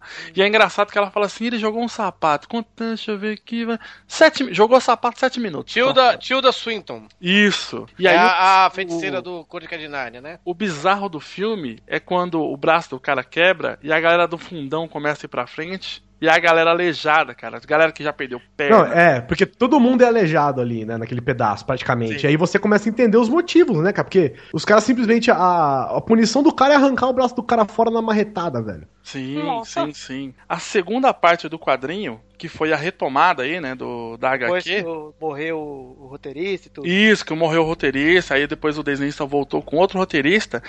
Cara, a segunda parte, ela é um pouco mais interessante, assim. Por quê? Porque ela, ela explora muito mais as funções do trem. É, tem duas funções aqui em específico que eu vou falar que, cara, é muito foda, que eu queria muito que tivesse no filme. Uma são os exploradores, os exploradores são o quê? Em determinadas épocas, o trem, ele dá um... Ele tem um esquema dele reduzida. chamam- ele, ele dá uma freada, ele dá uma freada de 10 minutos, não mais que isso. E a galera desce do trem, tipo, como se fosse com umas roupas de astronauta, e eles descem pra tentar pegar alguma coisa de cultura que, que sobrou da humanidade, sacou? Olha que foda, velho. Pra eles, tipo, relembrar Conservar, né? Pra conservar. Só que pra que que serve tudo isso, cara? Que é o mais bizarro. Serve por uma mulher que ela tem uma função de com escultura de imagens, que ela faz o quê? Ela cria o, o nosso mundo em sistema virtual pra galera ficar, tipo, ficar entrando naquele ambiente como se fosse um Oculus Rift. Ah, E a galera fica curtindo, tipo, uau, olha. Caralho! E isso é muito Uma foda Matrix. porque Tipo holodeck. Aí isso tem um pouco a ver com até o 1984, né? E todos esse- esses mundos aí de, de distopia, enfim, que rola um sorteio pra todo o trem, que são as viagens virtuais. Aí rola um sorteio, assim, que é aquela coisa meio fake, só pra galera ficar mais de boa, saca? É tipo, pra toda se semana- matar, né? Isso, toda semana rola o sorteio. É pra galera ter esperança. Toda semana rola o sorteio pra ver quem vai ter uma viagem virtual, cara. Porque, porque é engraçado isso do, do quadrinho, tanto do quadrinho como do filme, né? Porque deixa bem evidente que o que eliminou a humanidade foi essa estratificação social. E a própria estratificação social se repete no trem. Rodrigo, eu só quero Exatamente. saber o que é estratificação social. Eu ia perguntar isso, cara. Rodrigo tem que ser chato, né? na- até no podcast. É, É, é, né, É a divisão, é a divisão do mundo entre os que têm e os que não Ah, têm. lá vem o comum na petralha de novo. Como início de faculdade. Fala, Agora- Rodrigo, o que, que tu aprendeu agora no final do terceiro semestre da tua faculdade? Na, além das Xerox. Conta pra gente. Olha que você leu Xerox também, viu? Agora, Rodrigo, sabe, sabe qual é o maior diferencial aqui dessa segunda parte do, do quadrinho, cara? Hum. É que o trem, o Mas Douglas, qual é a, a grande diferença entre a... Caraca, ainda bem que você Segunda parte, hein, Rodrigo? Eu queria saber também. Tô... tô- Eu vou, per- eu vou falar agora, ainda bem que você, você me lembrou. Ô, Torinho, você não tem nenhum adendo aí? Não, obrigado. Amor, tu tá tão calado. A, é, tá no fala mais, Eu- amor. Eu Tá no o filme. banheiro? Não. a segunda parte do quadrinho, eles têm um cagaço gigante de se chocar com se segundo perfura-neve, cara. Ah, então Como- tem assim? um segundo Tem, trem. tem tipo um segundo trem e eles ficam num cagaço de puta que pariu, a gente tem que ver se a gente tá se aproximando dele pra gente não se chocar com ele e todo mundo ir pro caralho. Ele é real então quer dizer- ou ele é um boato? Ele, ele é real, ele é, ele é real, ele é real. Ah, então tem mais de um trem. Cara, tem, ó, no quadrinho tem é, piloto de, de nave que vai, tipo, pra frente do trem pra ver se a ponte Tá X tá de pé ainda, saca? E aí rola umas paradas, tipo, o cara sai da na- pega uma navezinha que sai do trem, vai pra frente, aí a ponte tá toda cagada, e aí o. Ele volta e fala, gente, vamos voltar porque tá tudo fudido. E aí o trem começa a voltar, cara. O trem, tipo, começa a Que, fazer que o. vida de merda, né, velho? Puta que pariu. É uma bosta. Mas é a única vida, né? Essa É, é, a essa- bosta essa é-. Isso é o legal da história, né? Tipo, É, os e caras o se me- reduziram a um interessou- trilho. é, o que me, e, o- e tem vários trilhos ou ele sempre segue a mesma linha? Não, tem, tem um Tipo, trilho tem só. divisões? Ah, Não, só só um- tem um é, é trilho, por cara. isso. É por isso que eu fiquei tão, tão afim de ler o quadrinho depois que eu vi o filme. Porque o filme, ele não, ele não descreve muito bem os trilhos, os vagões, as Não, paradas. não, não entendeu? fala nada. Ele não fala nada. pula muita coisa e parte direto pra locomotiva. E eu queria justamente ver esse, esse, o como é viver dentro dessa bosta desse trem, entendeu? Cara, no E eu É, só, dá, só dá a entender, né? Só dá a entender. É. Tipo, tem um vagão que tem o- supostamente o vagão escola, tem um Isso, vagão que tem um que vagão- tem tipo um aquário gigante onde tem água. É, tem aqui peixe. também tem essas divisões. Tipo, tem um vagão que é tipo o vagão do sexo, saca? A galera vai lá porque Uhum. só tem puta. Beberibe. Então rola uma parada assim. tem, um tem- tem um vagão religioso, Rodrigo. Você que gosta. Tem um vagão que é tipo o pessoal fica louvando a grande locomotiva, assim. Nossa, E- o Rodrigo manda nesse vagão, né? Tipo, ele que chama a galera pro louvor, assim, faz o arrasta. O Tem tem também tem vem, aquele trenzinho. vagão, tem aquele, tem aquele vagão também que o pessoal vende artesanato, colazinho feito com Ah, pão. esse é o da da tua turma, André. E ainda mais ela que vê jornalismo. Só pra fechar a comparação aqui, pra quem assistiu o filme, cara, uma coisa que tem no filme que eu achei sensacional é o seguinte: a galera do fundão, a galera de Osasco, eles comem tipo, eles ficam comendo uma geleinha que parece uma É goiabada. barra de proteína. Xixi. É barra de Eles ficam proteína. comendo uma porra de uma barrinha de proteína e eles ficam comendo aquela porra que só tem aquilo pra comer. Chega uma determinada O parte pessoal do vagão da frente dá. É, o pessoal da logo na frente dá. Aí chega uma parte do filme que eles encontram um, o cara que fica sozinho produzindo essa porra É. dessa geleia. Cara, E não só isso, eles descobrem do que que é feito. né? cara, do que que é feita aquela porra, cara? Eu fiquei numa agonia, velho. Eu vi assim no filme, eu. Meu Deus do céu, caralho, velho. Não fale não, não fale não, não fale não. Não, não vou falar, porque puta que bagulho foda. Que asqueroso. É bem asqueroso, cara. Mas apesar do, do Guizão ter gostado do filme, o filme é bom. Não, mas eu, eu gostei do filme. E, e, inclusive por isso que eu quis tanto ler o quadrinho depois. Não, o filme, como disse, como o Doug disse, o filme tem mais ação, tem um foco mais comercial, mas o filme é bom, o filme é bom. Ele, ele pega é, algumas não é coisas ruim com- não. com- não é ruim não. Mas o Sim, filme, o sim, filme sim, diverte sim. bastante. Aliás, né, a gente, cara, a gente tá aqui lambendo o saco da Aleph, mas não é à toa, né, cara? Porque o final do livro também tem extra pra caralho, cara. E, inclusive tem um extra do ilustrador que, que fez algumas ilustrações pro filme. É, eu não sei se você se lembra, Guizão, mas no filme tem um cara que desenha, né? Tem. Tem um tiozinho que tem, fica então. desenhando com carvão, assim, Uhum. umas folhas todas sujas, né? É o Adriano. É, ele é o, ele é o, entre aspas, aí, o fotógrafo, né, do vagão. Isso, ele fica desenhando e tal. E aí, pelo que me pareceu aqui no, nos extras, quem fez essas ilustrações é o ilustrador da HQ. Quem é o ilustrador da HQ? Valdeir. Não, Ah, o, o cara que faz, o, o, o ator que faz é o ilustrador da HQ? não, não, não, não o ator. As ilustrações são do, do ilustrador da HQ, sacou? O Ah, ator tá, qualquer entendi. lá que faz um. O, o desenhista é o Jean-Marc Rocher. E, a, e como é a ilustração dele? É boa? Bom desenho? Então, Torinho, a, a primeira parte, como eu disse, lembra, pra quem conhece quadrinhos aí, ele lembra um pouco Tex. Aquele quadrinho PB, bem marcado, assim, de nanquim. Ah, mas, Doug, ah, mas eu dar- gosto. Eu vou te Eu dar gosto. minha impressão pra isso aí, sabe? Que é. Vai, Eu, eu sou um cara leigo em quadrinhos de europeus, hein? Sim. Mas pra mim, parece aquele negócio rabiscado, rascunhado, que é feito pra parecer mais cru, entendeu? E eu não acho bonito, não. Então, a primeira parte é mais limpa e a segunda parte é mais suja. A segunda parte tem momentos, cara, que você não consegue entender o que tá acontecendo, cara. E olha Mas aí, ele não é. muita vi- Mas Mas, a é segunda é parte não é ou que preguiçosa. preguiçoso. Então, É, ela, preguiçoso. ela é preguiçosa como era a do Walking Dead, por exemplo, ou não? Não, cara, ela não é preguiçosa, ela é totalmente diferente, cara. Ela é muito diferente. Tipo, você não consegue nem falar, tipo, ah, esse desenho está aqui esculachou. Não, ele mudou totalmente o estilo dele, cara. Mudou tudo, tudo, tudo. Eu acho até que é tudo totalmente digital. Porque teve, teve também um- um- uma passagem de tempo por causa da morte do roteirista, não é isso? Sim, sim, sim. Mas o Mas desenho já falou mas, seis vezes. ma- mas nos anos 90 eles já tinham essa tecnologia pra fazer tudo digital nos quadrinhos. Já em meio Pois surgiu é, em, época. 90, é em 99, né, Rodrigo? Que ele retomou. Ah, tá, né, 99, a- ah. A Image Ah, tá, surgiu, a Image surgiu nessa época. E a, a, a Image Comics, né, teve. O grande diferencial na época em relação à Marvel e DC era isso, da, da, da colorização digital, não é isso, Doug? Sim, sim, sim, sim. E diferente do filme, já vou lançar aqui, ó. O filme, ele até que tem um, um- um final esperançoso, né, Guizão? Ele Filme tem um tem. final que você fala, É. ah, Diferente do. Diferente do Laranja Mecânica, tô vendo que é o contrário, né? O, o livro exato, talvez não seja tão cara. esperançoso cara, quanto o filme. HQ, tipo, velho, esquece.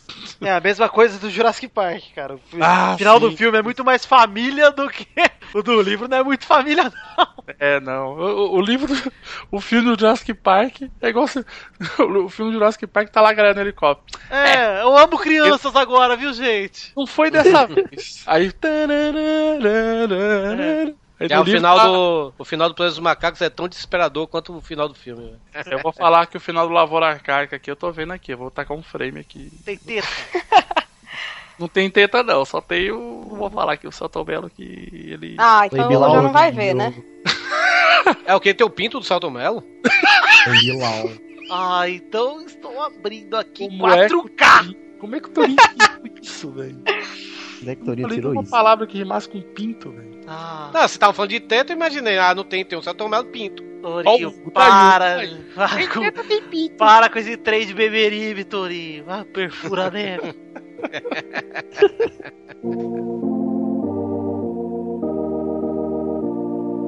happens if the engine stops? We all freeze and die. But will it stop or will it stop? No, no. Can you tell us why? The engine is eternal. Yes. The engine is forever. Yes. Rumble, rumble, rattle, rattle. Who is the reason why? Will